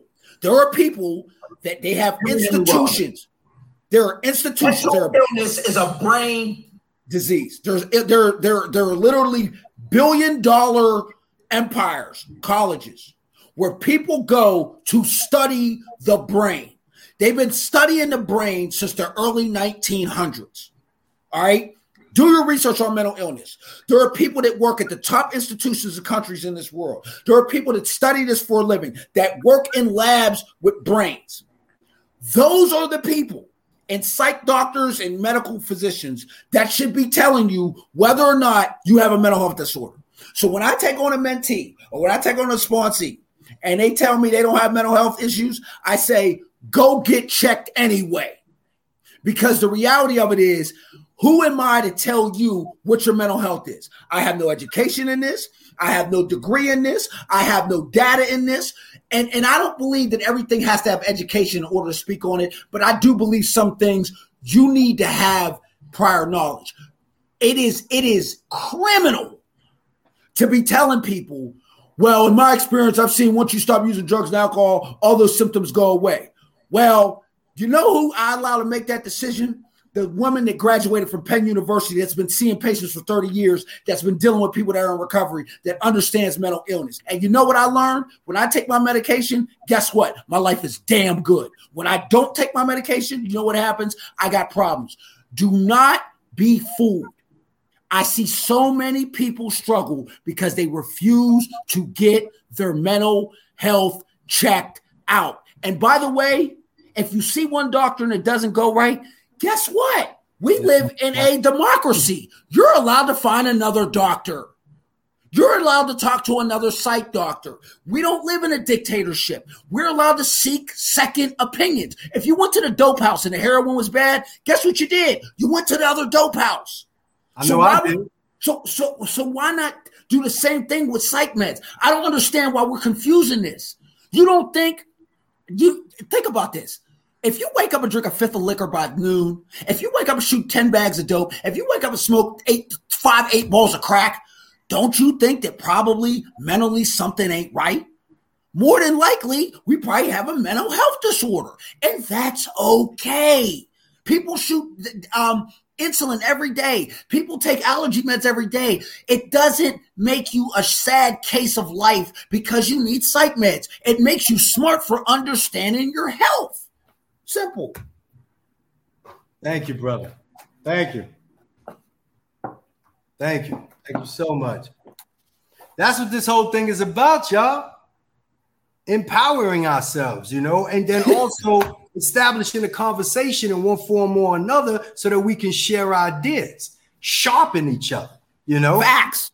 That's Facts. what I'm about. I ain't about just standing out there. To, I mean, when when you know, when when it calls for that, you know what I'm saying? To, to- for me to be talking. But honestly, I like conversations. I. I never walk into the room thinking I'm the smartest. I always assume I'm the dumbest person because I like to Mm. lean into other Mm. people's wisdom. That's just how I am. Hmm. You understand what I'm saying? You know, and by us having this conversation, not just this, but the ongoing, uh, uh, uh, uh, the perpetual conversation throughout the world of what recovery is, what it used to be, what it could be. You know what I mean? That's Right. going to be an ongoing conversation because we're going to be living. Right? Yep. We're going to be living. We're going to be dealing with addiction. We're going to be dealing with recovery. We're going to be dealing with people who are constantly changing. That's what Yep. we do. So constantly changing, you know, the uh, uh, uh, uh, social activities that we engage in, they they change as well. So Yes. if if we got smart recovery and we got this and we got that and we got some like I'm still like I said, I only have a year and change under my belt. So I am like soaking up so much information. You know what I mean? Um, but we need to continuously have these conversations. Uh, for me, I like to hear when other people speak so that I can find out how stupid I am. yeah, that might sound crazy. It sounds backwards to some people, but really not. You know, um, I like to lean into other people's wisdom. I have learned that throughout my life, bruh. Um, I am still alive today because of the fact that I am very observant. I'm from the streets for real. I would have, you know, I wouldn't be here uh, uh, uh, honestly if I was not observant. I wouldn't be here if I was not the kind of person who steps into the room and I'm looking to learn. I'm looking to take something away. You know, seriously. And and that's wisdom all the time. I've always been like that. Hey ma, that's my mom's very well. Oh, bless you, bless you, you. bless you. Hello. You Love created Mom. you created a, a generational change agent. That's my mom. Um, yeah, but we must continuously and I'm parched again, and my girl ain't here. So um we we we just have to realize that like we are I really, really, really like the analogy because I have a pre-op transgender daughter, right? Meaning she was born a he and she has not had surgery, but she identifies as she, although she used to be he, right? Right. And it's so funny now. My mom is on here. She know my mom struggled with calling my daughter by the proper pronoun for a while, but she got it down pat. She got it down now. We change. Yep. So if if if we Yep. change as human beings because we're constantly learning. So as we learn, we we adapt, right? We adapt because I learned this now. Okay, now I use this, and it's changed me. As soon as you learn something, you have changed. Immediately because it's new. Okay, the change sticks. Love you too, ma. The change sticks when a catalyst occurs, right? When that has really been a catalyst, that has really been something that occurred in your life that made you change, and now you are whole. Now you are on a different track, right? Learning something that's you know okay. Now what am I going to do with it? And what I think is happening in the overall community, from what little bit that I'm learning, is that the international community is is is it, it is starting to get it. It is starting to get it because if years go by and as as the years, all right, Laurie. Yeah, bless you, bless you, Lord. That is wonderful. I think, I bless think I think I think that's um that's the sister from St. Louis, right? Right. Yeah, yeah, that's All Lord. right, all right. We moving out there next year, Lord. You never know. Might be able to go to a meeting together. But like, if we're constantly becoming better versions of who we are as a species, let's break that down and look at ourselves, you know, from from different groups. You know, overall, we're getting better. Okay, with this particular group, we're learning something. So you need to implement what you're learning. If Yes. people are identifying themselves as different pronouns other than what they were bi- biologically born as, or what they call cis, like I'm born a boy, right? So I'm called Right. a cis boy, right? Right. That's what they call it. So you get to learn these terminologies, and and and, the world levels up. So it's the same thing with recovery, as far as I'm concerned, because we're individuals. We're the ones who make up the change individually. So, as far as the international conversation of recovery is concerned, it's always supposed to be evolving. Absolutely. It's evolving. And, and, and what are we going to and, and I was thinking about this. So the kids that I see 12, 15, 13, they're going to come into the rooms or whatever and they're going to be clean, let's say 10 years, and they're going to be like my name is you know Frida and I identify as they or them and um you know uh I'm on Suboxone and uh, I smoke weed but I've been sober now 10 years.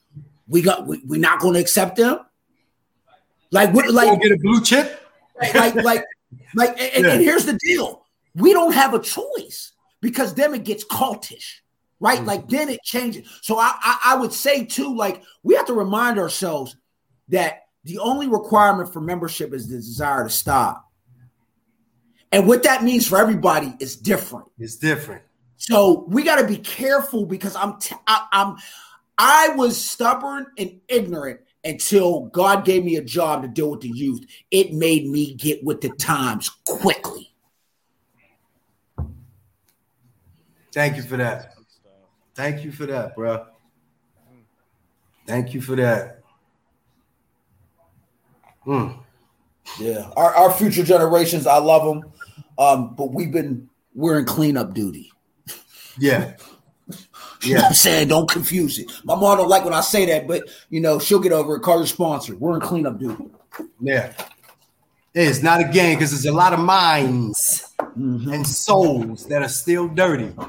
You ain't lying. And, and last time I checked, it's money. The disparity has gotten bigger. The health and wealth disparity in the world has gotten bigger.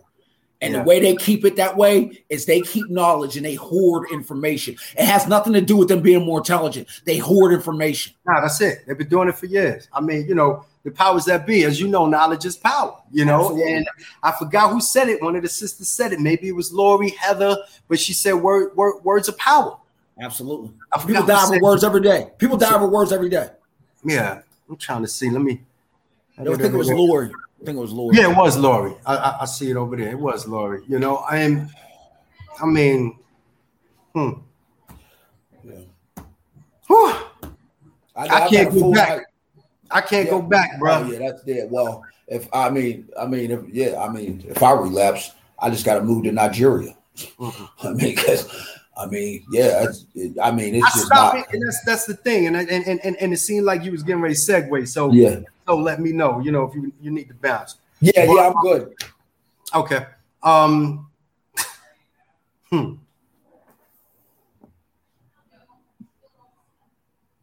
When you get sober, things don't taste the same, man. No, facts. You know, it don't taste the same. You know, um, my whole trap phone had to get thrown out. That don't that don't Yeah. it, Yeah. it don't it don't taste the same. Why am I going in there? Let me take off the old pictures, of me and my babies, and you know all that, and family, and but it don't it don't it don't taste the same holding this this phone in my hand. It, it just ain't got the the same appeal to me. Neighborhoods, it just it don't taste the same. I can't go on Memorial Drive. The whole Memorial Drive from Stone Mountain all the way to downtown. I just can't. It don't taste the same. It just don't. That whole experience, it just it's not the same. That's when you know the change had come. You it- it's just it's not the same. Little ratchet ass young girls always arguing Yeah. with me, Yeah, right. begging me for something Right. questioning me. I don't have relationships like that. It just it don't Yeah. taste the same, bro. I don't like messy no more. I used to love messy, bro. I loved it. I love drama. You know what I mean? In relation, Me too. I don't do that no more. It don't taste the same. It just don't. brother. You And- know? and it's not really supposed to, right? Like, Yeah. yeah, I, I, my first, real quick, my first uh, year of sobriety, uh, uh, I, I went into a strip club, right? And I walked in there, and I remember the feeling like, oh yeah, it's over. I don't do this no more. Yeah. I mean, mm. Like it's, it just wasn't there. I mean, beautiful too. They wasn't ugly. Mhm. It just it wasn't. You ever watch The Wire? And the one uh, okay, and the one scene where he was like, "It ain't in me no more," and he said, "What are you gonna do?" He said, "I don't know. Can't be this." Be this no more. Yeah. Wow. That's classic. No question. I remember that. It, Question. it- it ain't in me no more. Yeah. that's what happens, man. We're all human. It's not. But yeah, I gotta roll. I'd be on here all night, but I do got homework and I have a life. God has blessed me with a life, and this life is a blessing. And this All right. been on here tonight was I, I just can't thank y'all enough for allowing me to be on here. Like I'm truly grateful. Thank you for coming on here. Before you run, Freddie, I'd love to give you the opportunity just to uh, like shout out where people can find you, your website. Okay. Yeah. Um yeah, so you can find me on the messagellc.com. You that's my website. Also, I'm on Twitter and Instagram. It's at the message LLC. It's all one word. It's real simple. Um, yeah, get at me. Um, you know, I have a uh, YouTube channel too, but I don't really work on it near nowhere near enough as I need to. But I do got videos and speaking engagements stuff I've done on there. But yeah, get at me. It's the message. Um, the message.com, messagellc.com, and Twitter and Instagram. Holla at me, man. I'm a um I, it's simple for me. I'm family, I'm recovery, and I'm a football guy, and I'm a diehard Packer fan. So Packers. Yeah, because All I've been in recovery for like 20 years, so that's how that started. Yeah, I've been a Packer fan my whole life. Yeah. So you know, you can catch me. Twitter all shows my stuff. I'm just I'm minding my business and thankful, man. That's right. Right on. Jeff, you want to shout out your stuff as well? No, No. I Okay. appreciate it. I just, if it's me, you know what I mean. Yeah. If it's me, then cool. But if if if you know we riding with somebody else, is is they not? Nah, I just I'm good. I appreciate it though. Right on. That's just out of respect. You know what I mean? That's why I took my books down and took the cover down. Bless It ain't- you, man. Bless Oh, you. bro. I keep Bless it you. 100. Yeah, I appreciate you. That's why I put that there. Bret, no, my book be right there with a globe in. right, right. Ain't about Right. me. Come on, knock it off. But I appreciate it. I appreciate it. Yeah. Yeah, and, Thank- pri- and uh. I want to shout out Bret too. I, I think uh, honestly, man, I watch you grind. I've watched you grind. I, I just having a business. I know what it takes. I mean, you got one too. You know how hard this is. They ain't giving you nothing. Um, and they Oh. don't teach. They don't teach us to have a business. They teach us to work for somebody else. So I just really respect your grind and hustle. And congratulations being on a new dad. Your child is lucky to have you as a dad. You're you're you're a damn good person. So bless you. Thank you. Thank you. It means a lot. All right, Bret, y'all. I got, Bret know I got love for him. Y'all, that's my homie, man. Me and Bret, we did um I did an episode with Bret. I don't know which one it is off top. But yeah, I did an episode with Bret on his on his podcast. That was fun. I had I had Freddie on. Freddie was my very first episode as a No way! I gotta I gotta double back. That's and then, and then and then he messages me. He's like, "I can do it better." So I took that one down, and then I think yeah, I think you ended up like episode three or four. So yeah, it's like way back there if you scroll. Yeah. So we, like we, we did two out. episodes together, and he Yeah. he killed it, man. I'm sure he did. Come on now. You know, So God's it's- been good, man. It ain't, you know, I'm going this Friday. I'm flying out. We're going to see our daughter who's in a halfway house. She'll have a year in February. We're taking her to um Tiger Woods restaurant for her birthday Saturday. That's just we're going to Jupiter, Florida to see her. We're going to be down there for a whole week. I mean, that ain't nothing but the power of God. Yeah. We're a sober family. Her mama's sober. I'm sober. She's sober. We are, and she said we text every every day. We do these five things we're grateful for, and she said, "I'm grateful to have sober parents." Mm. And like when you hear that, you know, you know, the, the stage has been set. Yeah. So I'm expected to produce. Yeah. You know what I'm saying? And I'm thankful for it. You know, God is good. Because I, I, remember when I couldn't breathe a sober breath. So love y'all, man. Thank you. We will definitely be in contact. I'll talk. I, I listen. We'll we'll talk. Yeah, for sure. Listen, I I I, I truly appreciate the opportunity, Bret. You know, I I didn't know you was gonna pull me in. I appreciate the opportunity. You know, like seriously, man, this energy is, is I'm carrying this. You know, I'm definitely carrying this, and and um, I just want to say thank you. Yeah. Like honestly, thank you. You know, I, I I appreciate learning who you are. You know, Bless you. really. Likewise, Really likewise. That New York. My dad lived in Bedford-Stuyvesant for ten years. He now lives in Queens. So it's like, you know, uh, I love hearing the New York, uh, the New York tone. I'm a, and I'm a Gang Starr is my favorite rapper. So Stop playing, may he rest. Okay, Yeah, that's what's yeah, up. Yeah, yeah, man. yeah. Yeah, for sure. Yeah, for sure. But I'm gonna let I'm I'm, I'm gonna roll out because y'all gotta All roll, we all gotta roll out. Thank you so much again. Namaste. God bless everyone. Bless up. Yep. Ah, peace. I'll be in touch. Love y'all both, man. Yeah. Bless you. Indeed. Thank, thank you both. Thank you, Bret. Thank you again. I'm sorry. Thank you, Bret. Hey, absolutely, man. Glad you jumped on. Of course.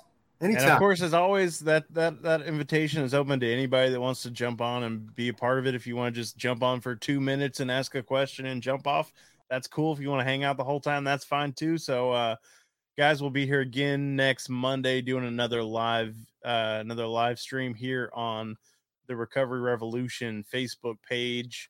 Uh, if you guys are interested in more content from me, like they mentioned, so I'm so grateful for that, man. Uh, I do have a podcast called Recovery Survey if you want to check that out. Um, or send a message to the Recovery Revolution page. I'm on there as well. So uh, be sure to check that out.